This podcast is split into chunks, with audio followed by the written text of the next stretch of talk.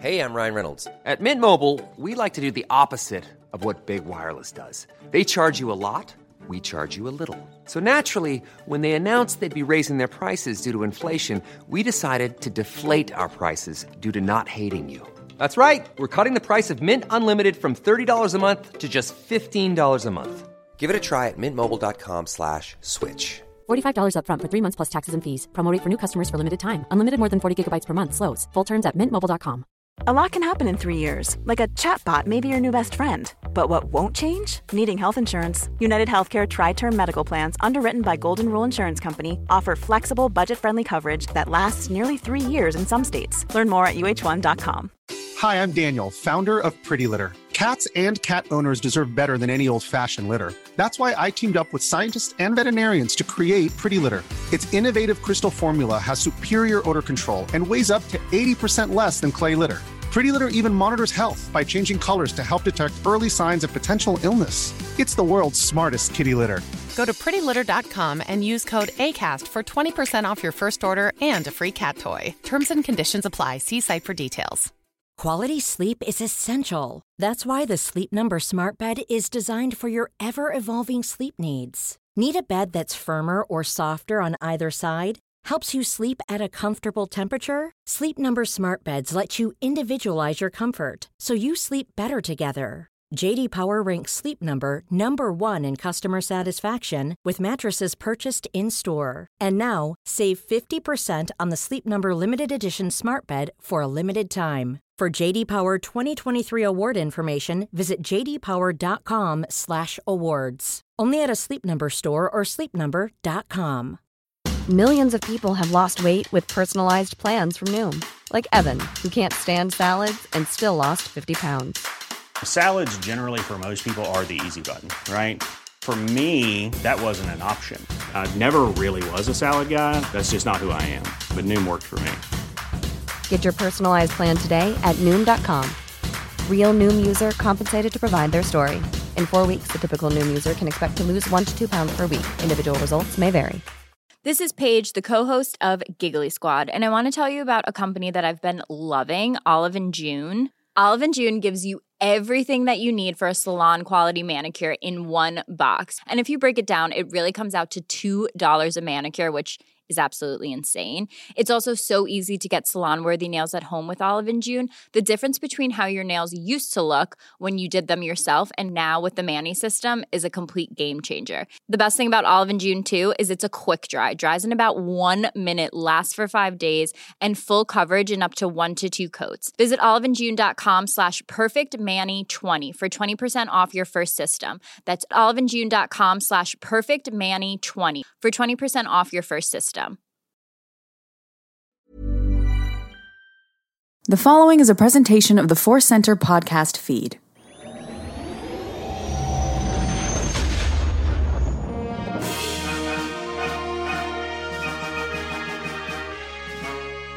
From the center of the galaxy, this is the Force Center podcast feed, and this episode is one of our deep dives, our Bacta tank of talk.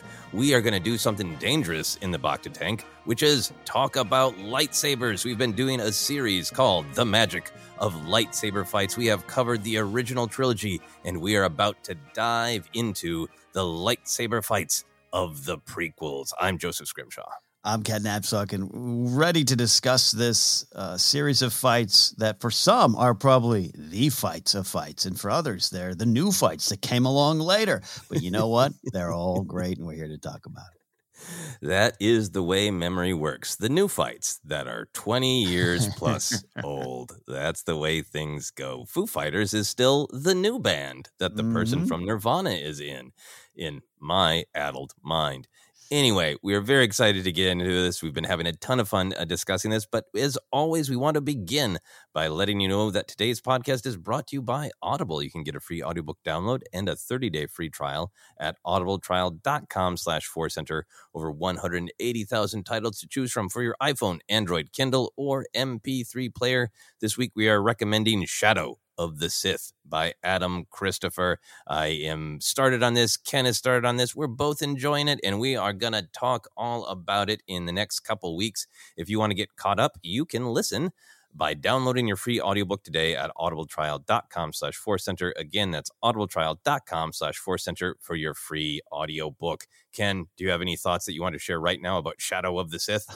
Because I'm a little farther ahead of you, I'm going to keep my thoughts to myself, other than I'm having a fun, uh, wonderful Star Wars journey through the book. It's been a lot of fun.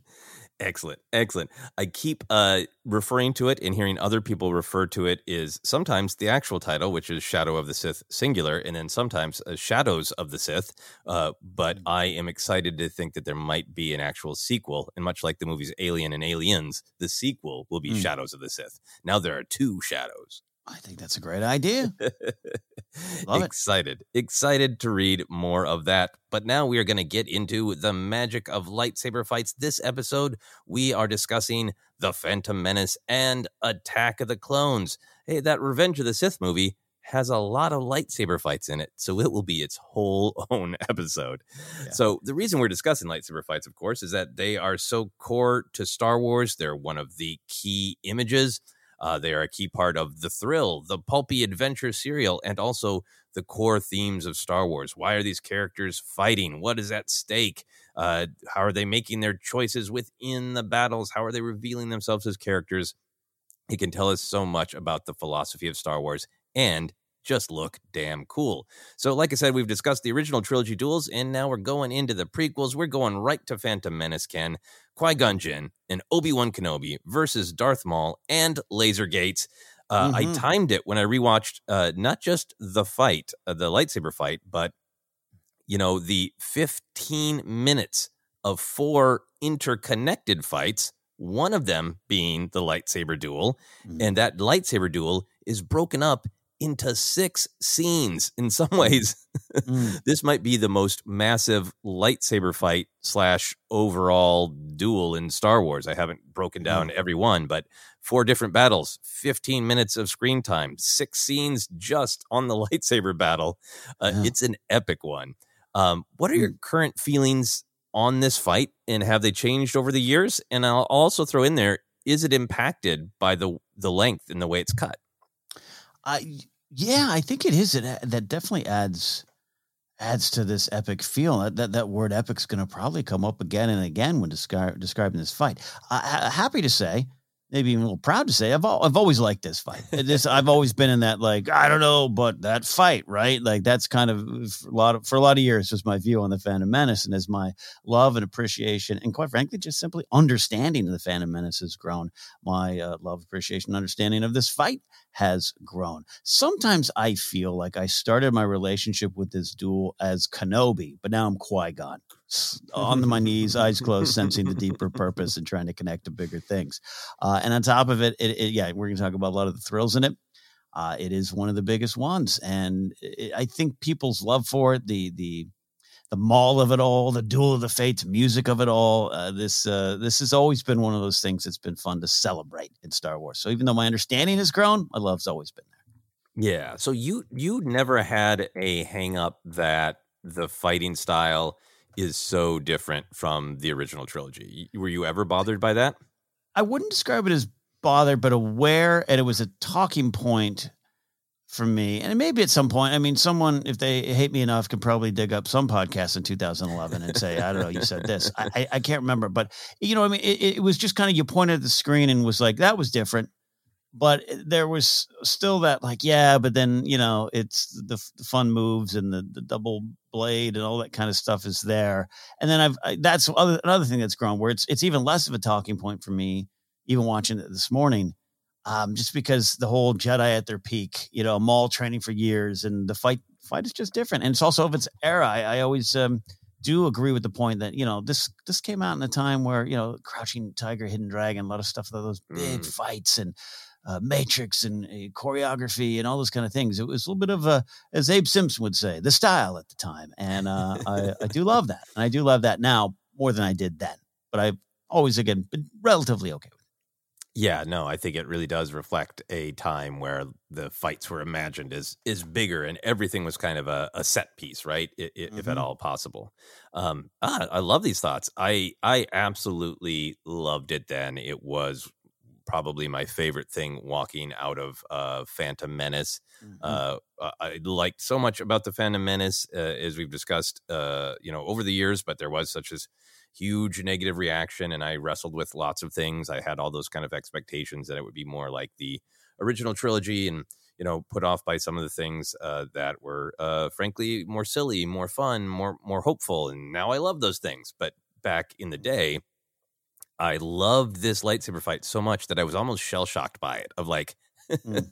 how could a movie whip me towards something that I want more than anything that I have dreamed of? This lightsaber fight, and just usher me up into these heights Yeah. of thrill, and then whip me back down to Jar Jar hitting his crotch. How could how could one film do that to me in this space? Uh, that those were my feelings uh, back in the day. We'll, we'll talk Yeah. a little bit more about how it's all intercut. Um, but I think for me at the time, it, it- I didn't have any. But why are they fighting so much better or faster? You know, Mhm. better I guess is a value uh, judgment. But why are they fighting so much uh, faster? And why are the lightsabers a- almost being treated like they literally weigh less? You know, Yeah. Yeah. I didn't have any of that baggage a- about the original trilogy.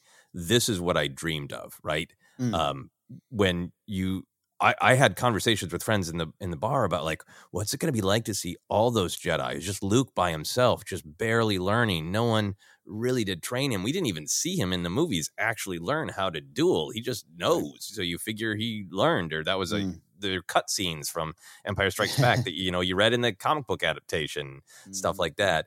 And this just fantasy of like, what's it going to be like when they're at their height? Uh, so for me, it was a dream fulfilled. The speed, the direction, Mm. and the storytelling. And it really was the storytelling, right? Um, Yeah. It was uh, the whole Lasergate sequence, which we're we will talk about in abundance. So I'm not going to belabor it now. But how much great sort of minimal storytelling, no dialogue, entirely visual, telling us exactly who these characters are, how they feel, their motivations. Uh, it was one of the things that I that I you know gushed about uh, while other people were just deciding the movie was bad across the board. I'd be like, but but but, but the whole fight, including that storytelling, greatest thing ever. Uh, I loved it then, and I definitely love it now. Yeah, no, I, I love this. And in terms of uh, the style, a little bit more. Yeah, you know, even talking with the the original trilogy stuff uh, with you last couple episodes, like I love a little bit more of what I, I call a more quote realistic raw style. I don't even know what those words mean. It's just a different style of fighting, and I just I just go for the original trilogy stuff a lot. But um, that's changing. That's changing. Where it's just uh, it, the era, not just of the era of filmmaking, but the era of the story. Like we keep talking about the the Jedi at their height and, and the training. All that all that really tracks for me. And yeah, the story. Can't wait to dive into it. You mentioned you said laser gates, but it sounded like you almost said laser gate, like it was a controversy, and it kind of was in a way because you could stop on the surface of it. What is that? Why? Well, why? You know, remember the big why does an Obi Wan use the Force run to get there? All those kind of things where a lot of the questions people had coming out of the theater that are wonderfully fun questions if you approach in that way. But but bury the story that's that's uh, right there in front of you, and I think that's a good thing to point out. It's just the the visuals of, of what's going on are right there for all of us, and that's again what's grown for me in terms of my appreciation, and understanding of the fight. Yeah, yeah, absolutely. Um, I think I've come to appreciate it even more looking at it through the the lens of you know the Jedi and the Sith philosophy, what what they're fighting for, um, Obi Wan's errors in the fight and his victories, the tragedies that this fight uh, sets in motion, everything that's going on in the fight uh, has been enhanced by all the storytelling and all the uh, discussions that we've had in the years since this came out. So it's only made me like it more. And for me, the actual storytelling that is happening in the changing lightsaber styles is really fun to rewatch those original trilogy duels. And yeah, you say raw and, and, and real, but it, it, it is it watching it again. It really does feel like uh, Vader sets the tone. He fights Mm-hmm. with power, right, and intimidation, and bashing his blade into yours. There's a Mhm. little elegant feint here and there, but it's mostly just about bashing. Yeah. It's about power and domination. And Luke fights like his dad at first because he doesn't understand that that's maybe not the best way to fight. And then Mm. In Return of the Jedi, he kind of he's broken down to fighting like that in his fury. So for me, it's really interesting to see like the original trilogy duels are are for the most part about power and domination and mm. giving into anger. And Lee's lightsaber fights are about an art that mm where characters know forms mm-hmm. and know that power is one way to fight, but also speed and you know right. trickery. yeah, all these different things uh, are, you know I think they're using more tactics, and that storytelling comes across. And and, um, and I love yeah sorry and, and, and, you don't have to belabor it too long, but they, the power in the bash is a great title of like uh, like a baseball book or something uh, about a great uh, slugger and a, a lineup or something. But also one thing you point out, it's like what's the one constant in the original trilogy fights? It's Darth Vader. So him setting the tone for each one of the fights and just kind of the overall themes and, and the purpose behind the action, the power that you talk about, I think that's a great point, and it's something to um, to to look at. You know, so if you don't like the OT fights, I guess you can blame Vader. He's he's setting the, the pace. yeah, I mean, you you, you got to fight Vader his style, right? He brings mm-hmm. he brings the fight, and you got to match him. That's what Obi Wan and Luke do up to a point. You know. Yeah. yeah. Um, but final big picture thought that I, I want to be sure to, to touch on is the whole massively interconnected, right? The the four mm. fights going on at once, the famous behind the scenes, uh, you know, screening of Phantom Menace, where even uh, George goes, "I, uh, I, I might have gone too far." it's this clear escalation from Return of the mm. Jedi, right? Where it's it's very similar in that we're cutting back and forth between all these fights, but there's yeah. even more, uh, and there's even more contrast in style. Um, and at this point, I really love it because I've embraced all parts of Phantom Menace, including like the meaning of the Gungans, the importance yeah, yeah. of the comedy of Jar Jar. Much, much more investment in Padme and, and Sabe's brave choices. All of these things are I, am invested in all of the battles more, mm. um, and I think it just really fits the ideas of the Phantom Menace. Uh, it's so much about working together mm-hmm. and to see you know the, the queen's uh, padme's elaborate gambit her plan uh, involves all of these pieces working together so i like it more a lot more looking at that philosophy mm-hmm. um, and i also just like it a lot more of part of the reason that i've come to love the prequels is they are weird expensive indie films that are exactly what george lucas wants and mm-hmm. you're not going to see this in in every other film where you cut from uh, one of the main characters being brutally murdered by a scary demon looking guy uh, mm. to a, a, kid in a cockpit going yippee and a, yeah. a, silly Gungan hitting his crotch. Like that is some emotional whiplash, and that's part of what I like at this point. I so I I saw what you're saying. That I, I, you know I made my English muffin, poured my coffee, and sat down to watch most of Phantom Menace again today, and watch this. And there's a couple of those cuts where I think there might have been a point where you'd write a think piece article on uh, how dare he, uh, George, cut you know from what you're talking about the the Maul to the yippee of it all. And something stood out. I just kind of like the the almost gas brake gas brake a honk. If I'm just making Simpsons references all day today, gas brake honk, gas brake honk. It, it kind of works for me in, in terms of uh, uh, the pacing now. Uh, and I don't, and it never, I, you know, I love that George moment. I get it. I get, I know what people might poke fun at it, but I, it's a fun moment, just a creator going, I don't know, I, I, took this risk and did it work or not? We'll find out. That's fine. Um, but yeah, I know there's something I, I, I and not, I don't need to be protective of this fight. I think it's generally the whole sequences uh, that all, all the sequences are, are pretty loved nowadays, right? The prequel, prequel generation moving mm-hmm. forward into the driver's seat. So I don't, I don't get defensive about it. I just, I'm, I'm enthralled by it. It's, it's a, it's a song with uh, not verse chorus verse. It's all over. It's a Queen hit. you know, it's Queen. It's Mercury going high and low and all over the place, and I love that. the Bohemian Rhapsody yes. of, of uh, fights. Yeah, no, I love it. it and I think it's for me. It's because it, it contains the tension of Star Wars. Like Lucas mm-hmm. made this thing, and on paper, uh, obviously many other creators help, but Lucas's initial vision uh, on paper. Uh, a lot of people would say no you can't you can't have a, a a whole story called Star Wars that's preaching pacifism, where you expect people to, to you know, uh, fist pump and cheer for mm. the action, and then kind of lecture them that the fight should be avoided. And you can't go from wacky and silly to deadly serious. You you can't have this silly space opera that's also deep and mythic. You can't combine those things. And all yeah. of Star Wars is like, yeah, but I like it and I wanna and I'm gonna. Yeah. yeah. and obviously, for those of us who are huge fans, it works. Yeah. Yeah. You know, it, it is different. And so many people on paper would say no to all these ideas. And these four fights together kind of, to me, the, those massive tonal uh, uh, uh, shifts, uh, those changes Yeah. in the Bohemian Rhapsody uh, tone and tenor and tempo uh, represent that sort of Yeah. yes, I can attitude of Star Wars. If I can combine all these things. Yeah, yeah, it's a little like Band on the Run as well for you McCartney fans too. Yeah, no, no, I, no, I'm right there with you on it. Uh, uh, I, I, I think I even appreciate that more because there's so many epic things. I, I could wax poetic about Gungans walking out of the, the swamps to fight. Like I just love that shot. It's one of my favorite Star Wars shots, and it's all part of the beauty of uh, what we're talking about here. Yeah, and that low horn, mm, Oh, it's so good, right? so good. Right? It's so Yeah. good. Yeah, so much going on. But we are going to, from this point on, focus on the actual lightsaber fights. Yeah, yeah. Before we get into the epic duel itself, I do want to ask you uh, how you feel about the little mini fight between uh, Qui Gon and Darth Maul on Tatooine. I'm clapping my hands together, man. You, you, you, you know, it's like a nice alarm clock you've just given me. I this I love that you asked this question. It's underrated. It is a great tease uh, for the main event. And and if Phantom Menace was a uh, Netflix or excuse me Disney Plus or sorry Bob's, uh, if it was a Disney Plus series, the discourse would be that's all. That's the big fight we got. Uh, you know, patience, patience. We're getting to the end. Uh, it, the, the energy is great. And it's, it's an explosion of violence. Uh, talk about great shots. That shot of Maul from behind, which I think was in one of the trailers, just wonderful. Maul fighting in a cloak is interesting to me. And then I Mhm. love Qui Gon. Sorry, I'm taking all the excitement, Joseph. I apologize. Oh, it's but fine. Qui Gon just immediately knowing what's about to go down. This isn't a moisture farmer coming up on us. I got the feeling Anakin get down. We got to fight. And it's the first time Sith and Jedi blades have clashed in a long time, at least as far as the information we have at this point. I love everything about that little exchange.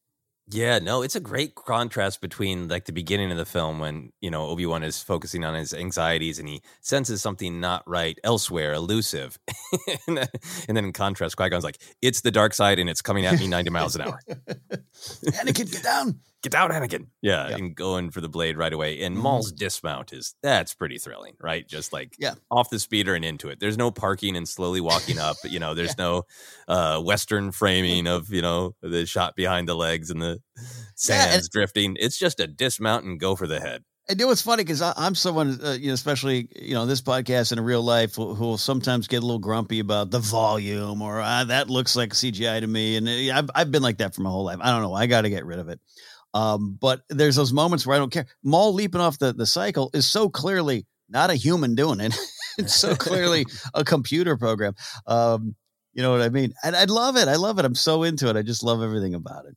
Yeah, yeah, absolutely. I I think for me, you you said the key word. It's a teaser trailer for the big Mhm. fight, right? It's uh everything about it is just like here's a hint of what to come, right? It's only it's only the two of them fighting. Maul only has uh, one blade ignited. He's cloaked, so you can't fully see uh, his ferocious face. It's you know the fight is dusty and fast, and it's edited, so it's kind of hard to see. There's that one sort of tracking shot where you get to see a little bit more choreography, but fight choreography. But for the most part, it's the kind of the the fast edit close up. You don't really know what, what's happening. Uh, so I've come to really, really embrace it as exactly what you said. It's a tease for the Mhm. main event. Um, I believe you've read the novelization more recently than I have. I believe it's bigger in the novelization with like Yeah. Maul jumping on board the landing platform and, and Obi Wan helping to knock him off and more desperately escaping Maul. Am I remembering that correctly? I, I do think you are. It, it's even been about a year since I, I reread the that novel, which again, all of you should reread the uh, the Phantom Menace novelization if you haven't in a while. Yeah, I think you're right. There's a little bit more more drawn out, and Yeah, that, and that and that works for me too. But th- this this this the explosion of violence works for me in the film here. Yeah, I've really embraced it as a teaser, but I have spent a long time of my Star Wars fandom honestly wanting it to be bigger, wanting Maul to be a little bit more ferocious, wanting Obi Wan to have to help force him off uh, Mm. the landing pad, uh, landing platform. Uh, Yeah. You know, but uh, I really like it as it is, and it makes for a great shot of Maul staring at them leaving. So good, so good. Yeah, yeah. All right, so then let's get back to the main battle, the epic battle of the Phantom Menace. Uh, for the characters in this lightsaber fight, what is at stake? Why are they fighting? What is victory for Maul, for Qui Gon, for Obi Wan, for the galaxy? hmm I mean, we, we you know we truly have the, the duel of fates going on, and I think that that's been out there in, in the in the discussion for a while now. Uh, we'll make our required reference to Filoni's speech in the Disney Gallery thing, which, by the way, I watched this morning, and it's beautiful. I I, I really do love it, and, and I don't want to ever sound like I'm needling the guy and taking it away. It, it's it's wonderful. It's a wonderful uh, discussion about Star Wars. Um, Anakin's at the center of this fight. Um, and and so therefore I, I think that's what's at stake for the saga itself, right? Uh, this Mhm. the idea that the boy is dangerous, his his fate is uncertain, he's not dangerous, all that kind of stuff at play. But I I was trying to focus on the individual basis here, and and Maul, you know, there's just a lot of this to me of of what's at stake is is. Uh, I don't know, a little bit of proving his power to his boss and to himself. He's been a kept man for so long hmm hiding in the shadows, wanting to taste more blood. I know in the Maul comic he does taste Jedi uh, blood. There gets a, a kill under his belt, and it's kind of uh, part of what's going on with him. And it's just this fight for dominance and power. Uh, so while this is truly a duel of the fate, y- you know, to me, Maul has um, there's no. Th- it might be in Palpatine's head. You know, hey, there's this boy out there. You know, or I'm sensing something. But Maul is is truly the blunt weapon here. So I'll start there. Just him. It is it is uh, it is bloodshed, it is victory, it is power, and it is proving what I know about myself. My status Yeah. is true. Yeah, no, I absolutely love that. Um, uh, talking about the big picture, I think, yeah, it's great to mention the Filoni thing. I think uh, it is wonderful that he gave that impassioned speech, and I think maybe help so- uh, some people really kind of Yeah. uh, see some of the bigger ideas at play in uh, the prequel. This idea of uh, the importance of having parental figures, in particular, uh, Anakin really. Uh, missing his mother, but also really desiring a a, a father figure, and that Qui Gon is uh, gentle and kind, and is maybe going to tell him the exact same things that Obi Wan and Yoda would tell Anakin, but would tell him in a way that makes Anakin feel safe and respected, and that kind of good mentorship. Where where Qui Gon's like, "There's the door, you should go through it," whereas Yeah. Obi Wan and Yoda are like, "Come on, get through the door, go."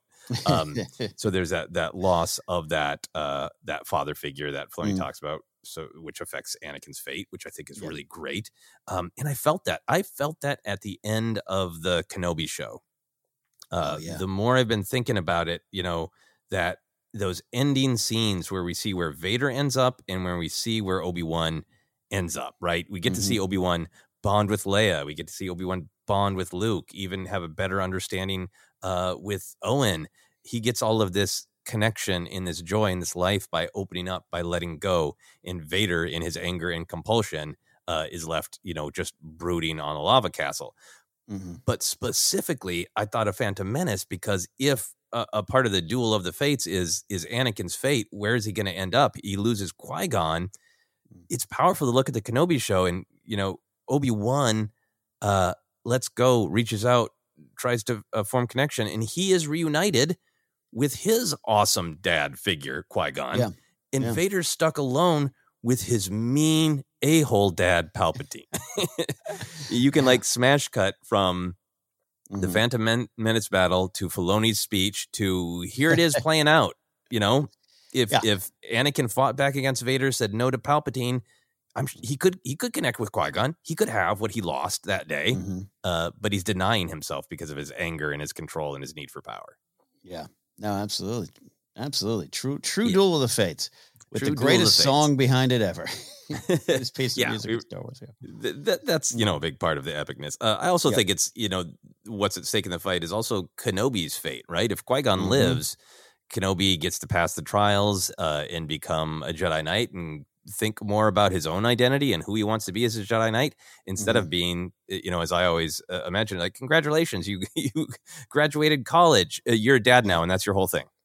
Yeah. No, Yeah. no chance to explore yourself. you're just a dad now, it. Yep. And you don't want to be. Yeah, I, I love that view on it for for Kenobi. It, it it's a little bit of, of his, his fates uh, in in the lurch as well.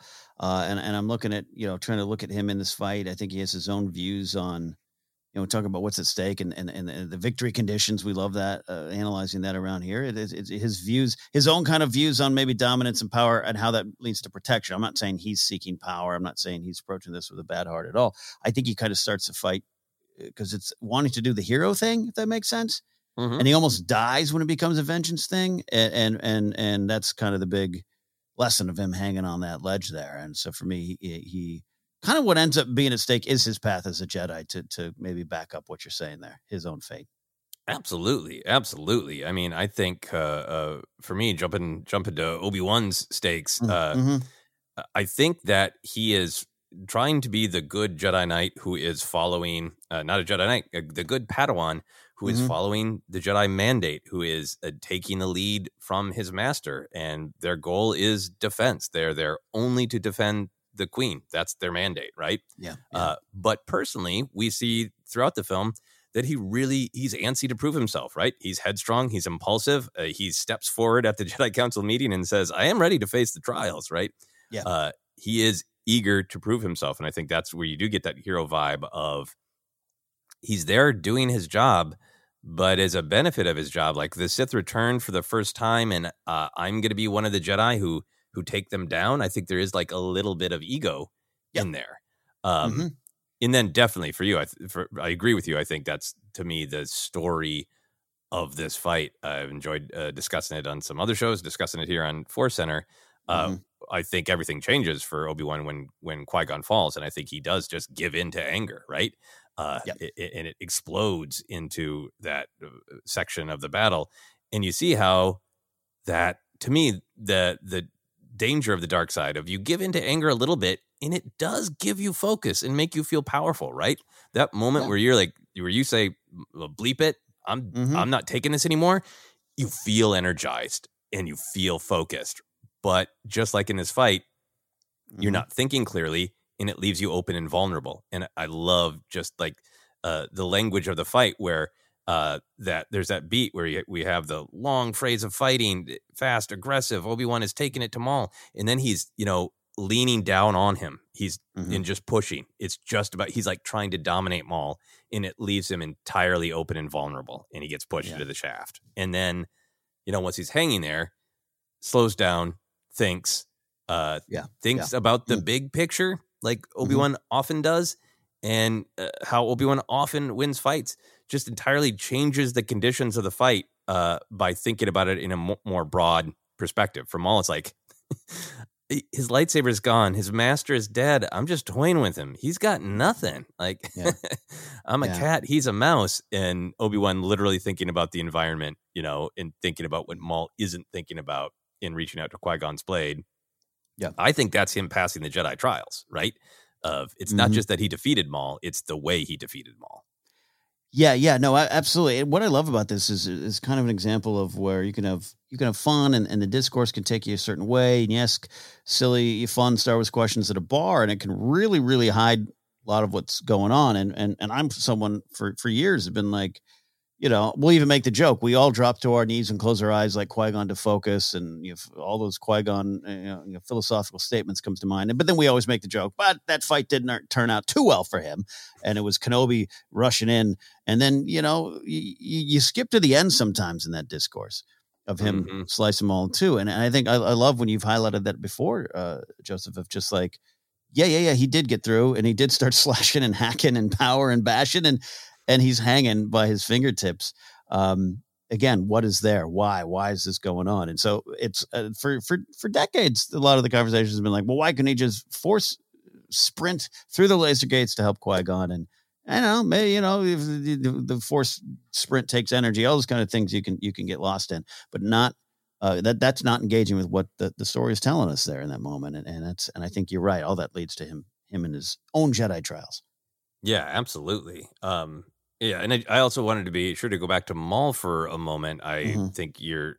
I think all the storytelling that has happened with Maul has enhanced uh, what's in the movie. You know, Yes, yes. knowing that he sort of blames the Jedi. Why couldn't you have uh, found me and given me a better life instead? I was given away to this life of of torture.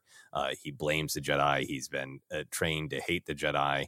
And and you know to blame them, uh, but even in the movie, I mean, he he says his motivation uh, pretty clearly. You know, at, at last we will reveal ourselves. At last we will have revenge, right? Mhm, mhm. So I think his motivation is, uh, yeah, you're awful, and I want to uh, get my vengeance on you. I want to uh, rack up my Jedi kills, and I think it's also. I, I really agree with you about proving himself to his master. Right? He's finally allowed to do it, to be unleashed and to prove himself. And you know that line where Sidious says, "You know, you've been well trained. There'll be no match for you." Like Mhm. that amps up the stakes from all of like what is it going to mean if i lose or if they escape because Yeah. i'm here to prove that they are no match for me Yeah, power gets me up the ladder. Uh, you know, uh, all those things, all the dark side things. It really works. Yeah, you're right. And we take the the the, the Maul storytelling that unfolds uh, years after this. It does it does make uh, this have a lot more weight.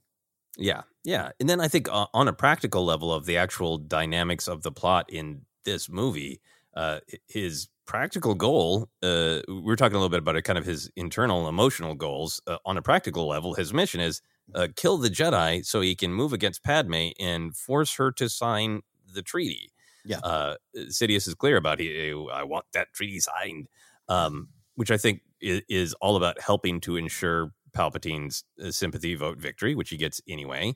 Yeah. And I also think like if he gets that treaty signed, right, and Naboo has fallen to it's, it's technically the government is still there, but this treaty has been signed through violence, and they're a they're a puppet government of the Trade Federation. That's a great way to accelerate uh, separatists wanting to break away from a broken republic. Mm, yeah. Mm. Big, yeah, the chess pieces. You know, the boring politics of Phantom Menace. the boring policies, politics, and, and policies. Yeah.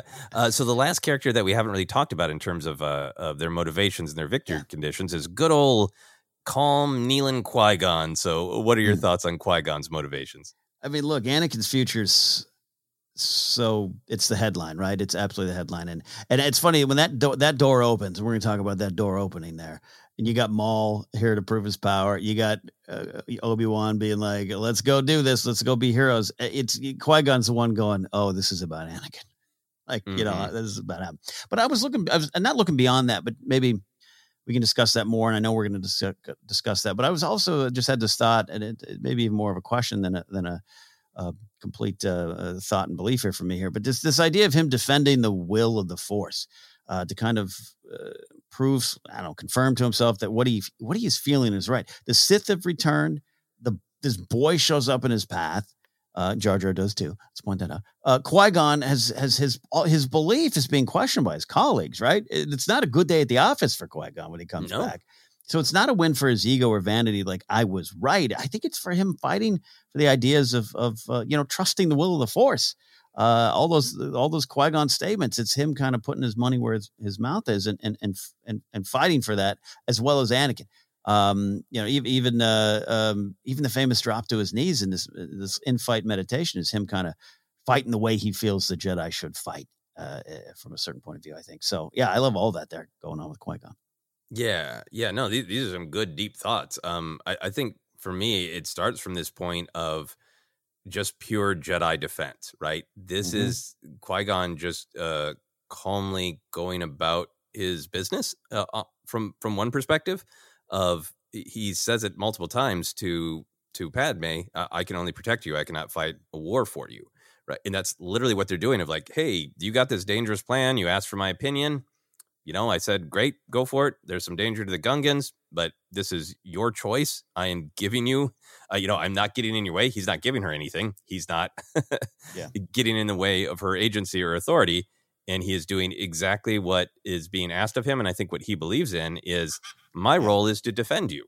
Yeah. Uh, a Jedi's role is to hold back uh, the dark side so it doesn't go out of balance. Here's this actual manifestation of the dark side that wants to throw things out of balance. Mm I will mm. do my Jedi duty and I will defend you. You know, I think it's in some ways the way, you know, people discuss who is the main character of the Phantom Menace, and I think it's it's Qui Gon. His mission is to resolve this conflict, mm. mm-hmm. and he's doing his part in resolving this conflict. So I think on one hand, this is this is Qui Gon being just very calm and in the moment of I'm not obsessing too much on the future. I'm doing what needs to be done right now. Right mm. now, mm. there is this threat right here. The rest will reveal itself. I will deal with this problem. Once this problem uh, is dealt with of this, you know, dark warrior, then we'll continue to investigate the Sith. I'll train the boy, and this stuff will all play out. Um, uh, but I love what you're saying about the big picture duel of the fates, and I I think that this idea that if he's found this boy who is going to fulfill this prophecy of bringing the force back into balance, he must have an opinion that the force is out of balance. Mm-hmm. And the revelation of the Sith yeah. only encourages it, uh, the idea that it's out of balance. Um, and he he dies with such conviction about the future, not about the details, right? Yeah. But like he will bring balance, and it, it's powerful to hear now of like, yes, he will. Many mm-hmm. years from now, uh, with his destruction of of Palpatine and his own victory over Vader. Mm. Um, I don't. There's something about Qui Gon that just it feels very in the moment. The big cosmic stakes are there, but one step at a time is his attitude, even towards massive cosmic events. I, I look. I even love the, the, the that little beat. You, are touching upon it here, but the, the the, the teaser fight and and you know the, the big introduction. You know, Anakin meet Obi Wan, Obi Wan meet Anakin. But like he has that moment of what are we going to do? And he, he literally Liam Neeson plays it as, huh, patience. he literally comes on to you know patience, and it's not him. Uh, you know, freaking out. He's not oh my gosh, we must inform. He'll handle all that. But it's just this like, how, how are we going to get through the, with patience? We're, we're going to get through this with patience. And that is uh, certainly a, uh, you know, a big Jedi philosophy and, how to do this, uh, how, to, how to handle this fight and how to go forward.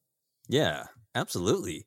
Do you think? Uh, do you think mm. there's any any failure in Qui Gon's choices, or do you think he was just defeated by a vicious, powerful Sith? I, I, I think he was defeated by someone. Um, you know, I, I, I don't I don't want to say you know put it as simple as skill rankings, but let's not underestimate what Maul was and how yeah. good he is and how powerful he is and how what he's being fueled by. Right, uh, mm-hmm. quicker, more seductive, easier. All those things Yoda tells us later on. Uh, or that we knew going into this film. Yeah, I, I think he just got bested. I, I, don't look at it as any misstep. Um, you know, because uh, yeah, I don't. I think he just yeah. got bested, which which is part of it, right? And and you talk about Qui Gon being the main character. I, I, love that point of view, and I think that's one of the things that's overlooked about the discussions around the Phantom Menace and how this is, you know, it is not his his his um, existence, life, death. He's going to go on. We know we're going to see him again. Yay! Um, but that's that thing. At then that conviction, uh, going going through that journey to come to that point where he's saying these things to Obi Wan as he dies. That's the story uh, versus getting the win or loss there. So yeah, I think he just got a loss, and that's the way it is sometimes with the Force.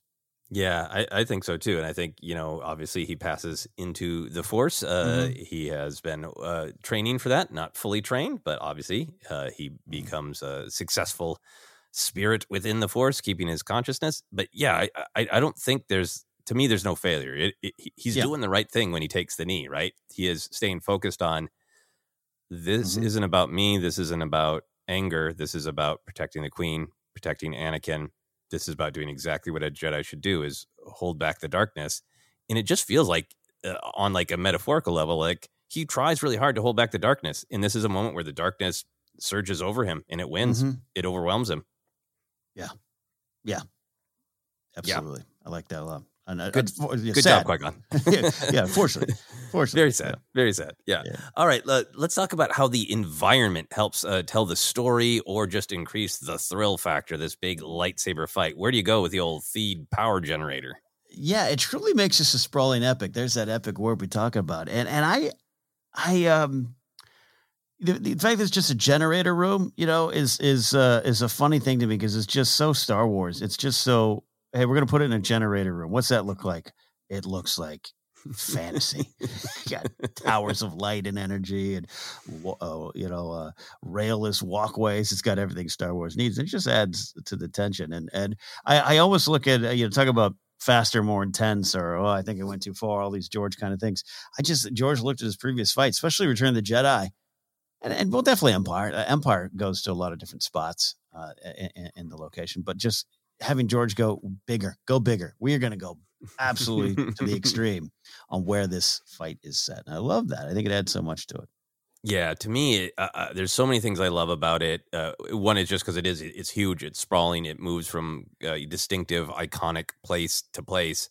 Um, but it is to me a different take on Bespin. It is still this story of where does the fight end up going well the the inner workings that are dangerous that are industrial that are not a place you know yeah. for anyone but a tech worker to very carefully be and here's this fight kind of uh, just flinging itself uh, these people fling themselves through a dangerous industrial space uh, but because it's naboo and because it's the general aesthetic of the phantom menace it's the elegant bowels yeah. of a power yeah. station yeah. I- instead of the more kind of dark, scary, nightmarish uh, Bespin one.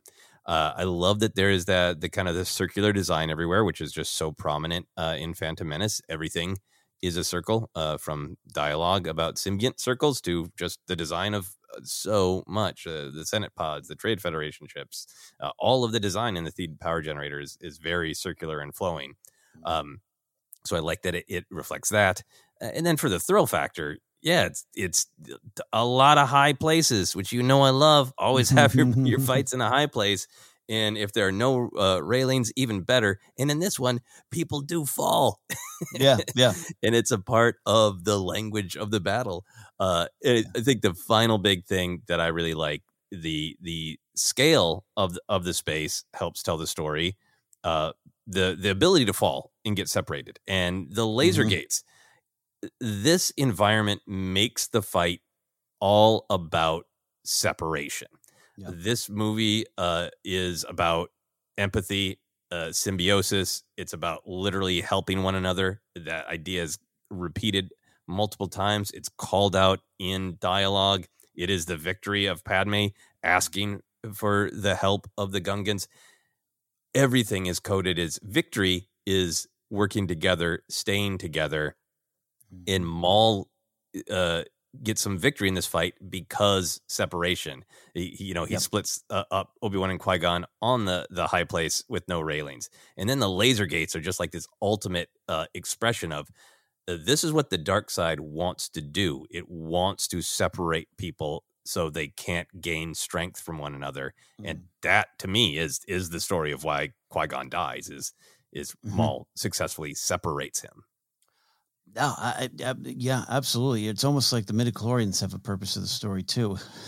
I was watching that scene. It just, it is kind of Qui Gon maybe talking about the, the, the core of the movie right then and there.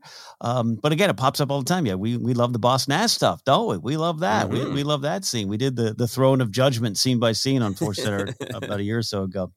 Uh, and I think you're right. And again, I, I keep bringing it up because I think I, I'm, I'm I'm talking about from personal experience and conversations I had from 1999 oh, I don't know, say to about 2015 when you and I started doing this, where it was more of you're looking at the fight as a fight, as a as a set piece, and it's and and you can and I think should and and analyze it on that and, and rate it on that as well. But yeah, it, you know the, the, the laser gates are a little awkward, right? If you just got what are what are what is going on here? These just like gates are there and the railings and um, it can bury the theme if you follow those discussion points too too far. And I'm just, I'm just saying that again from real real uh, strong personal experience. Yeah, no, I understand. I can't remember. I don't think I ever. I had definitely had people do. Why didn't they do the speed run? Mm-hmm. Um, but I never had anybody complain about the lates, the the, the mm. laser gates, the lates. Mm. You should have uh, you should have been at a Chili's in Northridge about two thousand. you know, at this point, it is fascinating for me to discover a, a, a critique of Phantom Menace that I haven't heard. to me, it's just a classic tip of the iceberg storytelling I love. Mm. Of like, it's a power generator on a you know exciting alien world. Yeah, yeah. Uh, they contain that they go off and on to contain steam release, space steam. Who cares? Yeah, yeah. yeah. they're in they're in the a power generator of an alien world. Lots yeah. of weird crap should be happening. You know. Yeah, yeah, yeah. No, uh, I agree. I agree. I'm yelling back in time uh, to that uh, discussion I, I, that you I had. wish you were at the to- high top bar, to Northridge Northridge uh, Chili's on Reseda. I can give you names of the friends who were yelling about it, and let's go back in time. I'm going. If that Chili's is still there, I'll I'll just go back right now and oh start oh, yelling about Phantom Menace. Oh, that Chili's is still there. oh, that is there for a long time, long time. All right. Uh, what realities of filmmaking do you think about when you watch this fight? It's fun. honestly, I, I, I don't think of them as much these days, and that's just the way we look at these things, the way just we way we discuss things. But uh, we talked about them earlier. To me, it's the reality. You know, the well choreographed, uh, choreographed nature obviously it still pops up. We're talking about today, but but to me, it's just such a choice not a not a reality versus some of the other realities we've already discussed in in this series so far. Uh, and then all those things are usually attributed to the prequels, the ah, bad CGI, ah, the rough dialogue, all those kind of things that are that are there at times for you to to point at and go, yeah, that that might be something uh, we'd want to see done di- a little differently. I don't know. Um, not, to me, none of that is present in this duel. Uh, and I was thinking about this day, other than just it looks a little different. And again, I'm mentioning the era of Matrix and Crouching Tiger, Hidden Dragon, all those kind of films of the day. Other than kind of feeling like that, it's so its own thing, and it's so it stands up more than other fights do for me at times. If that makes sense. Hmm. Yeah. No. For me, absolutely. I think this is you know Lucas went on this journey of releasing the special editions because he felt you know, obviously it was to get excitement uh, up about the prequels, but also, you know, spent a lot of money and time and took a risk because he felt like there were some things that I wanted to be a certain way, and I I was held back by the the limitations yeah. at the time. And I think that this fight is in the general prequel style is definitely the storytelling of what was fighting like in a different era, but it also just feels like Lucas unleashed of like mm-hmm. these are the kind of like much more 30s serial Errol Flynn, you know, up and down the stairs, flying fast, uh, you know, just absolute thrill fest. And that's uh, for me. There's always uh, always a little bit of this is the way Lucas always saw lightsaber fights, uh, yeah. and, and now uh, was able to go mm-hmm. kind of all out. Um, so I think about that. Uh, I can't uh, watch these without thinking about Nick Gillard, the you know mm-hmm. fight stunt coordinator, the sword master, who was just all over the behind the scenes uh, yeah. documentaries and videos that were released at the time. Um, I think particularly in watching the section with Obi Wan and Maul about the actual editors, about uh, Ben mm-hmm. Burtt and Paul Martin Smith, the way that entire fight is edited. Uh, there's some shots I love because they are the long, uninterrupted sections of just trackable choreography and motivation where there are no cuts. It's just like yeah. Those two uh, actors, performers doing that at that speed. Uh, but then, even once we get into cuts, every cut is perfect uh, yeah. to keep it incredibly fluid. That moment where, like, Obi Wan leaps up and he's just rushing forward, but his blade is still spinning. yeah, you know, yeah. there's such a sense of uh, of movement. It is so kinetic, and I think it's for me, it's one of the things that makes that part of it uh, so thrilling. So I think about the mm. how important. It's obvious that editing is important, but I really feel it uh, in mm, this yeah. fight. Yeah, yeah, yeah. No, absolutely. You could do you can do that wrong. You can do that wrong. Yeah. The uh, final thing for me on on kind of realities of filmmaking, I, I do think about the the narrative choice of that it is the Jedi and the Sith at their height, that there mm-hmm. is power, but there's also speed, there's elegance. Uh, I go back to what Qui Gon says after he fights Maul the first time, right? Of you know whatever it was, it was well trained in the Jedi arts, mm.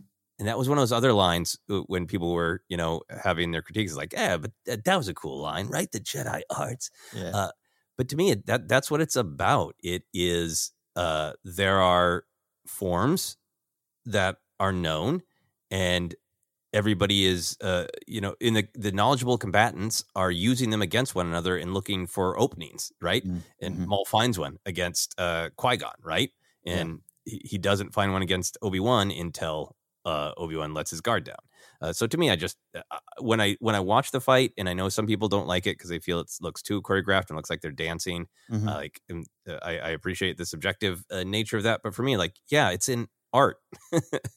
they know forms, and I really feel it in this fight, and I like that. Yeah, uh, yeah, absolutely. It's uh, yeah, it's it's just the style and the presentation. And I was going to go into a longer wrestling example, and I'm not going to do that. But uh... fair enough. Look at you editing yourself. Uh, I'll maybe try to do that as we as we move forward. Uh, so let's talk about just favorite moments from the fight. Favorite moments of thrill or emotion or storytelling or dialogue, go wherever you want. What are some favorite moments for you? We have to start at the beginning, right? This is going to mm-hmm. be on everyone's list. So door opens. We'll handle this. We'll take the long way. Great comedy from Padme, I think, as well as a, mm-hmm. a need. Uh, and then the best music cue in Star Wars. I'm saying it as a question mark because I, I hate to say this is the best of. I you know I want to leave room for discussion, but that I mean, God, that's the best. It's certainly one of the most beloved, right? Mm-hmm. And has the thrill ever gone away? I mean, it was in the trailer. Has the thrill ever gone away from watching Maul ignite the second blade? No, honestly, no. I stopped eating my English muffin to watch it this morning. That's big for me. That's big for me. Uh, no, it, it's uh, it's only grown stature because I think I'll tell you what I think um, seeing it uh, in in '99, uh, you know, the eight times I saw this in the theater, uh, you know, it was it was in the trailer. It was already there. Like so, you kind of had that like, oh yeah, yeah, yeah, this is that thing I already saw. Um, not, not that it was spoiled, but you know, it was it was cool. So now, years later, twenty something years later, I'm not worried about oh, it's that trailer moment. I'm just worried or or, or just engaged with the moment, what I'm seeing it and uh, seeing there, and it's really cool. Yeah, no, absolutely. That the uh, the robe removal, Yeah, yeah. the realization of like, yeah, no, this is a problem. The the fact that there is no dialogue, all three of them just know what's up. Yeah.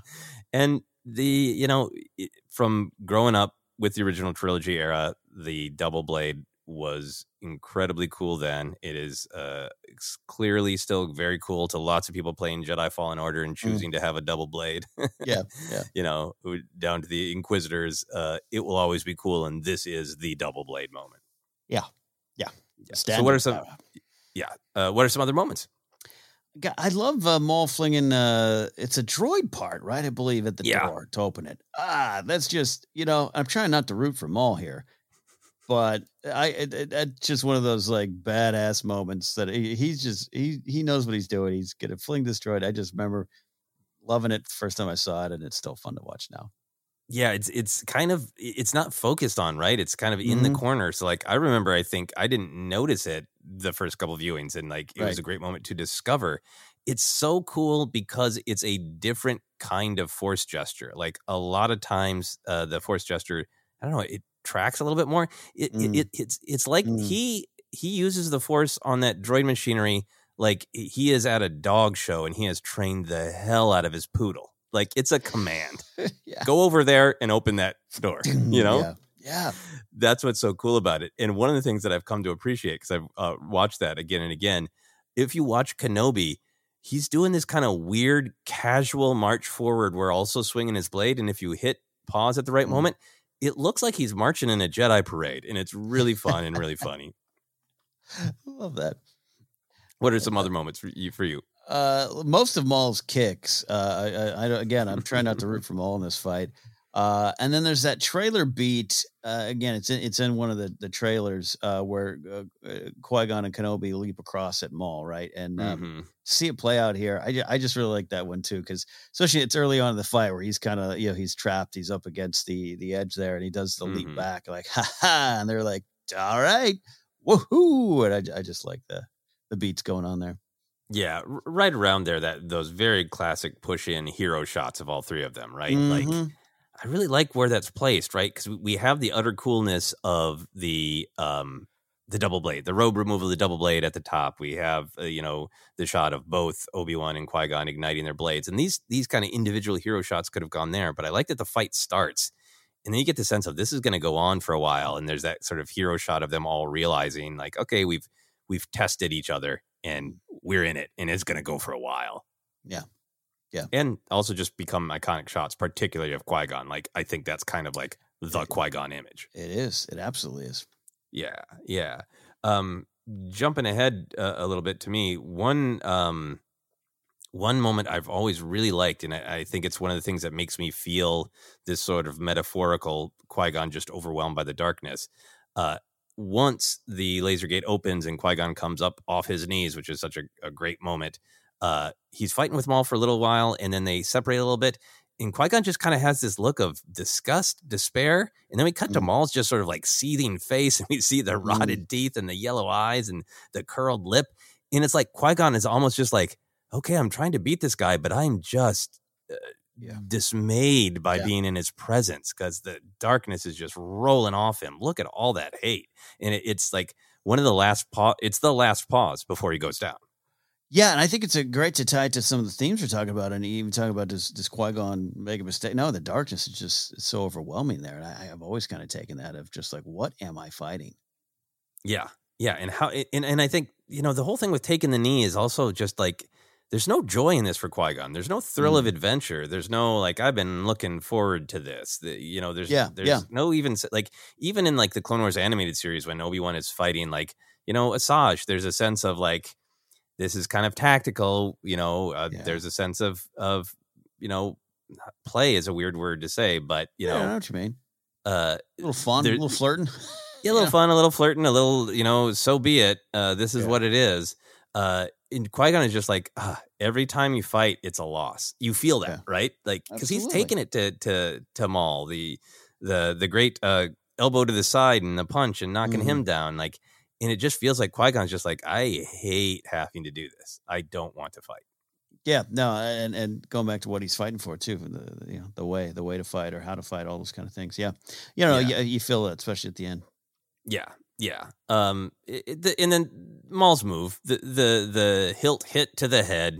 That Mm. you know, it, it'll always be depressing and cool at the same time. Yeah, to say we're not not rooting for Maul, but he, he knows how to fight. He knows how to Yeah. fight.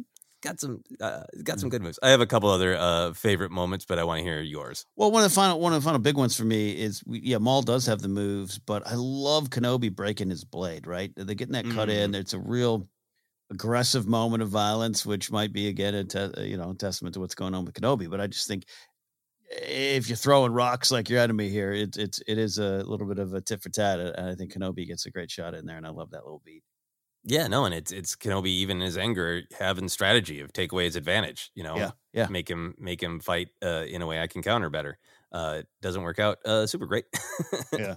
Uh, a couple of uh, other ones for me. Um, all the beats with the laser gate. We could talk about it forever. But look, Obi Wan's little hop before he starts his battle with Maul. I mean, uh, I love every shot of that fight uh, of Obi Wan and Maul, but it starts with the hop, right? Of the like, that's what gives it all of the visual storytelling of I I want vengeance. I am going to take him down. I am going to prove himself. Just I'm antsy. I'm impulsive. I'm headstrong. Everything is in this. Let's go. Let's go. Let's go. Hop. It's so great. Um, the young bull's going to run down that hill and fight all the Sith. Yes. yeah, that's right. Yeah, he's some Dak Ralter energy. Yes. Yes. I could take on all the Sith. Uh, yeah, and then uh, I've talked about it so much, but I, I love the initial phrase between Kenobi and Maul, where it really does feel like they they know the form and they're looking for openings, and that is emphasized by the fact that they kind of finish this phrase and they spin away. And again, I know that's probably one of the moments that some people dislike about this fight, but I absolutely love it. Of like, okay, we went at each other with everything, and neither of us found an opening and there's that just that beat and then they're back at it that's It- so cool to me It's absolutely one of the beats that I think a lot of us might have pointed to and said, "See, it's it's no difference than a high school dance, right?" Um, I, I absolutely think you're right, but I think I love it now. It's it's such a breath in the in the story, right? It's such a I like the way you're describing it. Is you know we we know that we got it, we countered it. Now what? And uh, it's a little bit of a downbeat to to to help us all catch our breath for what's coming. So I therefore I think it's a great story point. Yeah absolutely love it final thing for me that that whole exchange like i said the editing the the slicing of maul's blade the kick to kenobi then he's back at it uh, but there's that moment where uh, kenobi thinks kind of thinks he's got maul and he slices at his feet and maul does that epic spin flip over kenobi's blade Mm. And then when he lands, his hand goes out in this very elegant come at me, bro gesture of like, you didn't get me. So what now? Come here. Like, I, that hand is so great. Yeah, love that. love that. Uh, sorry. Uh, I like this one a lot. yeah. Uh, all right.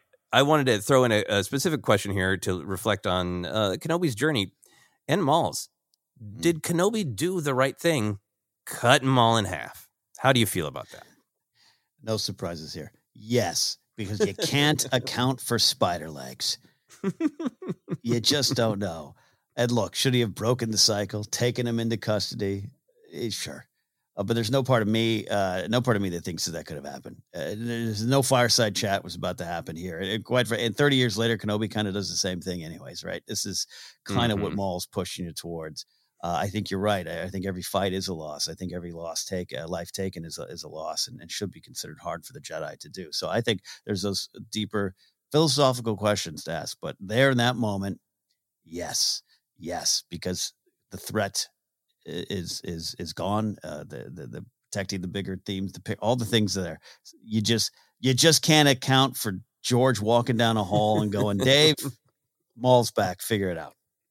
I know I cut him in half and then gave interviews saying I cut him in half because I wanted people to know he was really dead. I changed my mind. Change my mind. uh, yeah, no, I like uh, I like your thought here. No one expects the Spanish Inquisition or spider legs. Uh, Mm-hmm. yeah, no, I, I think for me it, it's it's in defense. It's the Yeah. the the mandate is to to protect the queen. If Maul escapes, uh, that's it for Padme. Uh, signing the treaty may be her life. Um, certainly for Naboo. Uh, so I think it is very much uh, Mm-hmm. in defense. But I am kind of fascinated by it because it did kick off a cycle of of vengeance, right? Of Yeah. Maul does survive, and he rampages around the galaxy looking for vengeance against Kenobi, and he hurts others uh, in order to call Kenobi to him. He ends up, of course, slaughtering Satine, and just over time slaughters all all of these other people. And I, just think that's got to get into Kenobi's head and soul a little bit of like, Mhm. I was doing my duty uh, as a Jedi. You know, you, you you forced my hand. It was in defense, and then this guy survives yeah. for all these years out of nothing but hate for me. Yeah. And I think in this new timeline we know of Kenobi, where he believes for ten years that he killed Anakin when he didn't really want to. Mm. That he's also got to be thinking about like I thought I stopped Maul, but all he did is kick off this other cycle of pain where all of these other people suffered. Mm. You know, and I think just uh, alone in that cave, I think maybe there's some moments where like, should I have just tried to, you know, dearm him? Should I have tried to take him in? Would that have changed anything? Mhm. Uh, was that on Kenobi's mind when he walked away from Vader in this recent fight that we saw? Uh, Yeah. You know, so I'm Mm. fascinated with it because I think it's something that Obi Wan might rake himself over the coals for. But in Yeah. the big picture, I agree with you. Maul's not giving him much choice.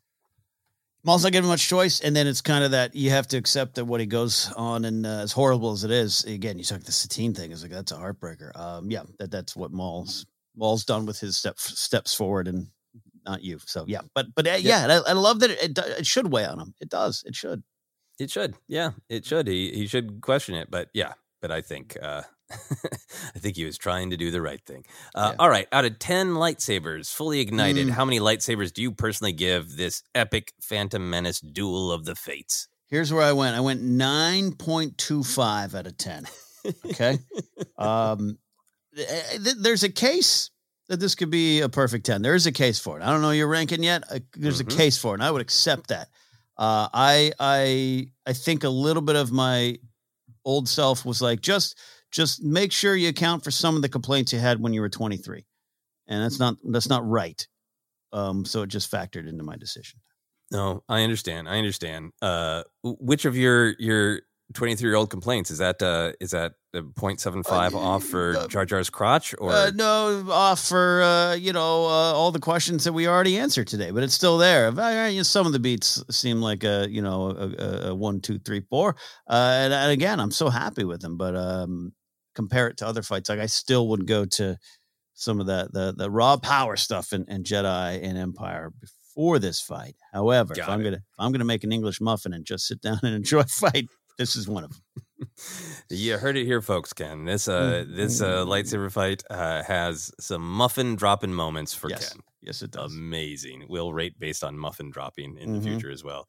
Yeah, for me, uh, th- these rankings, uh, we'll we'll defend them uh, with evidence uh, from the films, uh, but they're subjective. And Yeah. for me, this is a ten double bladed lightsabers, fully ignited. This is one of my absolute favorites. I think it hits on the thrill factor. I Mm. never get tired of watching it. It is dynamic and fun and weird space fantasy, uh, swashbuckling, the thing that kind of only Star Wars can deliver to me. And it is delivered just in like every stereotype that you could put on the front of a DVD. It's high octane. Like it, Yeah. everything about the thrill works for me. And then there's so much uh, richness in the storytelling of of what is at stake uh, for the galaxy and for all the individual characters. And and over the years, it's only become more fascinating to me that this Mm. thing that I've always loved is intercut with all these other uh, battles has only made it uh, more fascinating. Yeah. Um, I do. I will say I do. I, I do get the complaint that Maul uh, feels a little cocky and a little slow on the uptake uh, when when Kenobi does cut him down. uh, I get that, but I think it's edited well to tell the story for us, the audience, and uh, and Yeah. I chalk that up to Maul being just a little uh, a little too cocky, a little too. Yeah. Yeah, he can't see those outcomes because he's just so convinced of his own power. Yep. Yep. What's he doing? What's he even doing? Yeah. Thanks, Maul.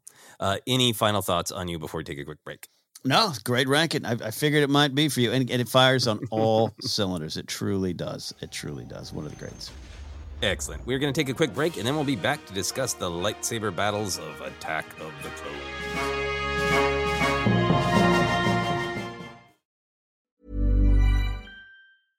Hey, I'm Ryan Reynolds. At Mint Mobile, we like to do the opposite of what Big Wireless does. They charge you a lot, we charge you a little. So naturally, when they announced they'd be raising their prices due to inflation, we decided to deflate our prices due to not hating you. That's right. We're cutting the price of Mint Unlimited from $30 a month to just $15 a month. Give it a try at mintmobile.com slash switch. $45 upfront for three months plus taxes and fees. Promote rate for new customers for limited time. Unlimited more than 40 gigabytes per month. Slows. Full terms at mintmobile.com. When you're ready to pop the question, the last thing you want to do is second guess the ring. At Bluenile.com, you can design a one-of-a-kind ring with the ease and convenience of shopping online. Choose your diamond and setting. When you find the one, you'll get it delivered right to your door. Go to Bluenile.com and use promo code LISTEN to get $50 off your purchase of $500 or more. That's code LISTEN at Bluenile.com for $50 off your purchase. Bluenile.com code LISTEN. Hey, it's Danny Pellegrino from Everything Iconic. Ready to upgrade your style game without blowing your budget? Check out Quince. They've got all the good stuff shirts and polos, activewear, and fine leather goods, all at 50 to 80% less than other high end brands. And the best part? They're all about safe, ethical, and responsible manufacturing. Get that luxury vibe without the luxury price tag. Hit up quince.com slash upgrade for free shipping and 365 day returns on your next order. That's quince.com slash upgrade. Hold up. What was that? Boring. No flavor. That was as bad as those leftovers you ate all week. Keke Palmer here, and it's time to say hello to something fresh and guilt-free. Hello Fresh. Jazz up dinner with pecan-crusted chicken or garlic butter shrimp scampi. Now that's music to my mouth. Hello Fresh. Let's get this dinner party started. Discover all the delicious possibilities at hellofresh.com. A lot can happen in three years, like a chatbot may be your new best friend. But what won't change? Needing health insurance. United Healthcare Tri Term Medical Plans, underwritten by Golden Rule Insurance Company, offer flexible, budget friendly coverage that lasts nearly three years in some states. Learn more at uh1.com. Quality sleep is essential. That's why the Sleep Number Smart Bed is designed for your ever evolving sleep needs. Need a bed that's firmer or softer on either side? Helps you sleep at a comfortable temperature? Sleep Number Smart Beds let you individualize your comfort so you sleep better together. JD Power ranks Sleep Number number 1 in customer satisfaction with mattresses purchased in-store. And now, save 50% on the Sleep Number limited edition Smart Bed for a limited time. For JD Power 2023 award information, visit jdpower.com/awards. Only at a Sleep Number store or sleepnumber.com.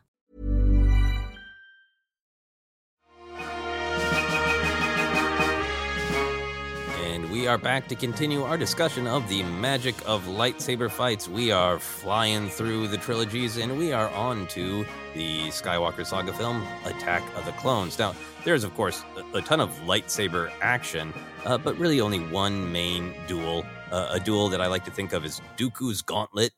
Mm. he fights Obi Wan, Anakin, and Yoda, all versus Dooku, but all pretty much one at a time. It's like a video game.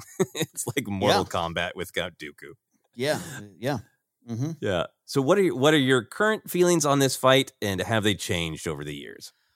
I I start with uh, the memories of the crowd reaction to Yoda, and, and that, that's so strong, and that's something we've mentioned before here in Force Center, and sometimes I've mentioned it as an accusation for some fans who um, have have spent a lot of their Star Wars identity attacking the prequels. Where I'm like, I was there with you in general, when when you all stood and applauded for Yoda showing up, like that's one of those great Star Wars experience moments for me.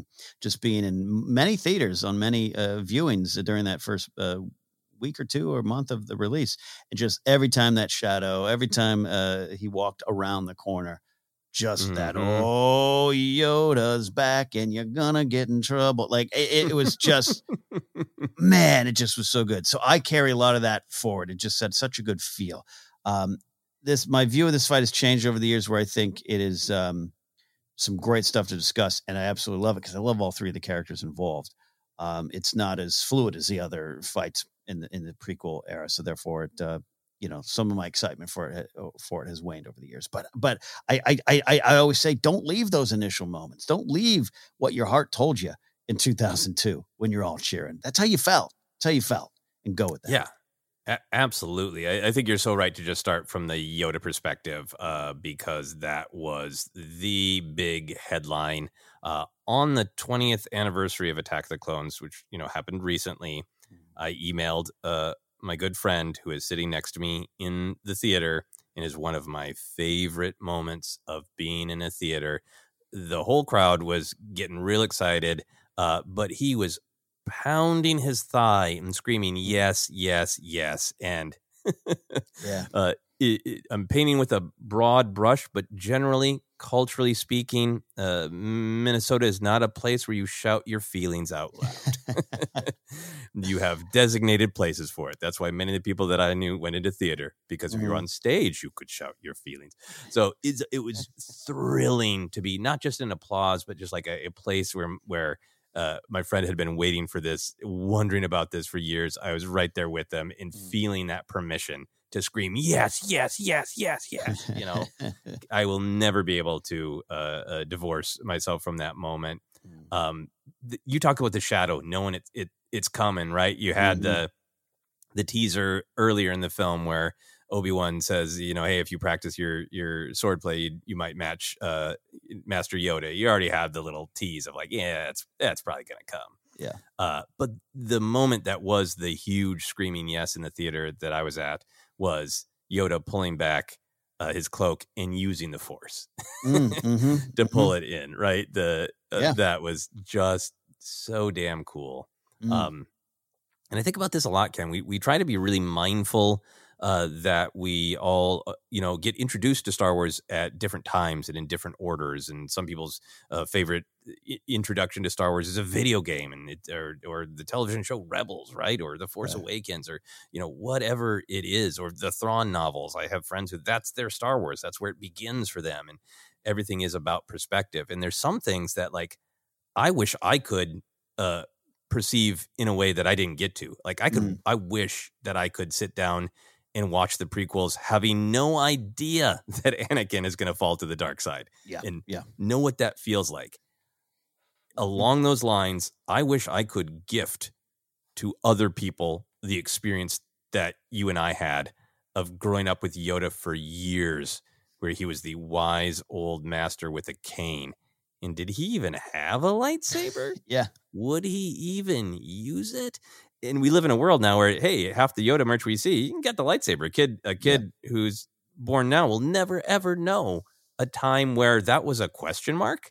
Yeah, could Yoda do this? And that is a huge, huge part of of what was so powerful. I'm sure it's still an amazing and cool moment for anybody seeing it at any time, mm-hmm. but for the perspective that we got, made it uh, uniquely powerful. In, in yep. yeah, no, absolutely, and and, that, and that's yeah, that's one of the big draws from it for this fight. Yeah. Yeah.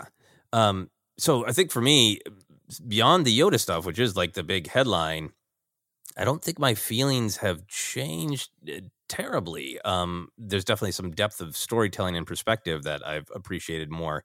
But in general, with this fight, uh, I really liked the mood. I like some of the beats. I like the dialogue. I like the storytelling. Uh, I like kind of all of the packaging around the actual mm-hmm. lightsabers hitting each other the actual straight up fight is not as thrilling as some other fights for me. And and I think yeah. you know there are a lot of reasons for that, and we'll discuss them. But the actual fight, not super thrilling. The mood, the beats, the storytelling, great. In a, in a way, and I don't want to turn this into a discussion uh, on Attack of Clones, the overall film, but for for this fight, all the things you're saying are very true for me. We're like, I, I love to discuss what's going on here. I love Dooku. I love the setting. I love the Battle of Geonosis. I love all of it.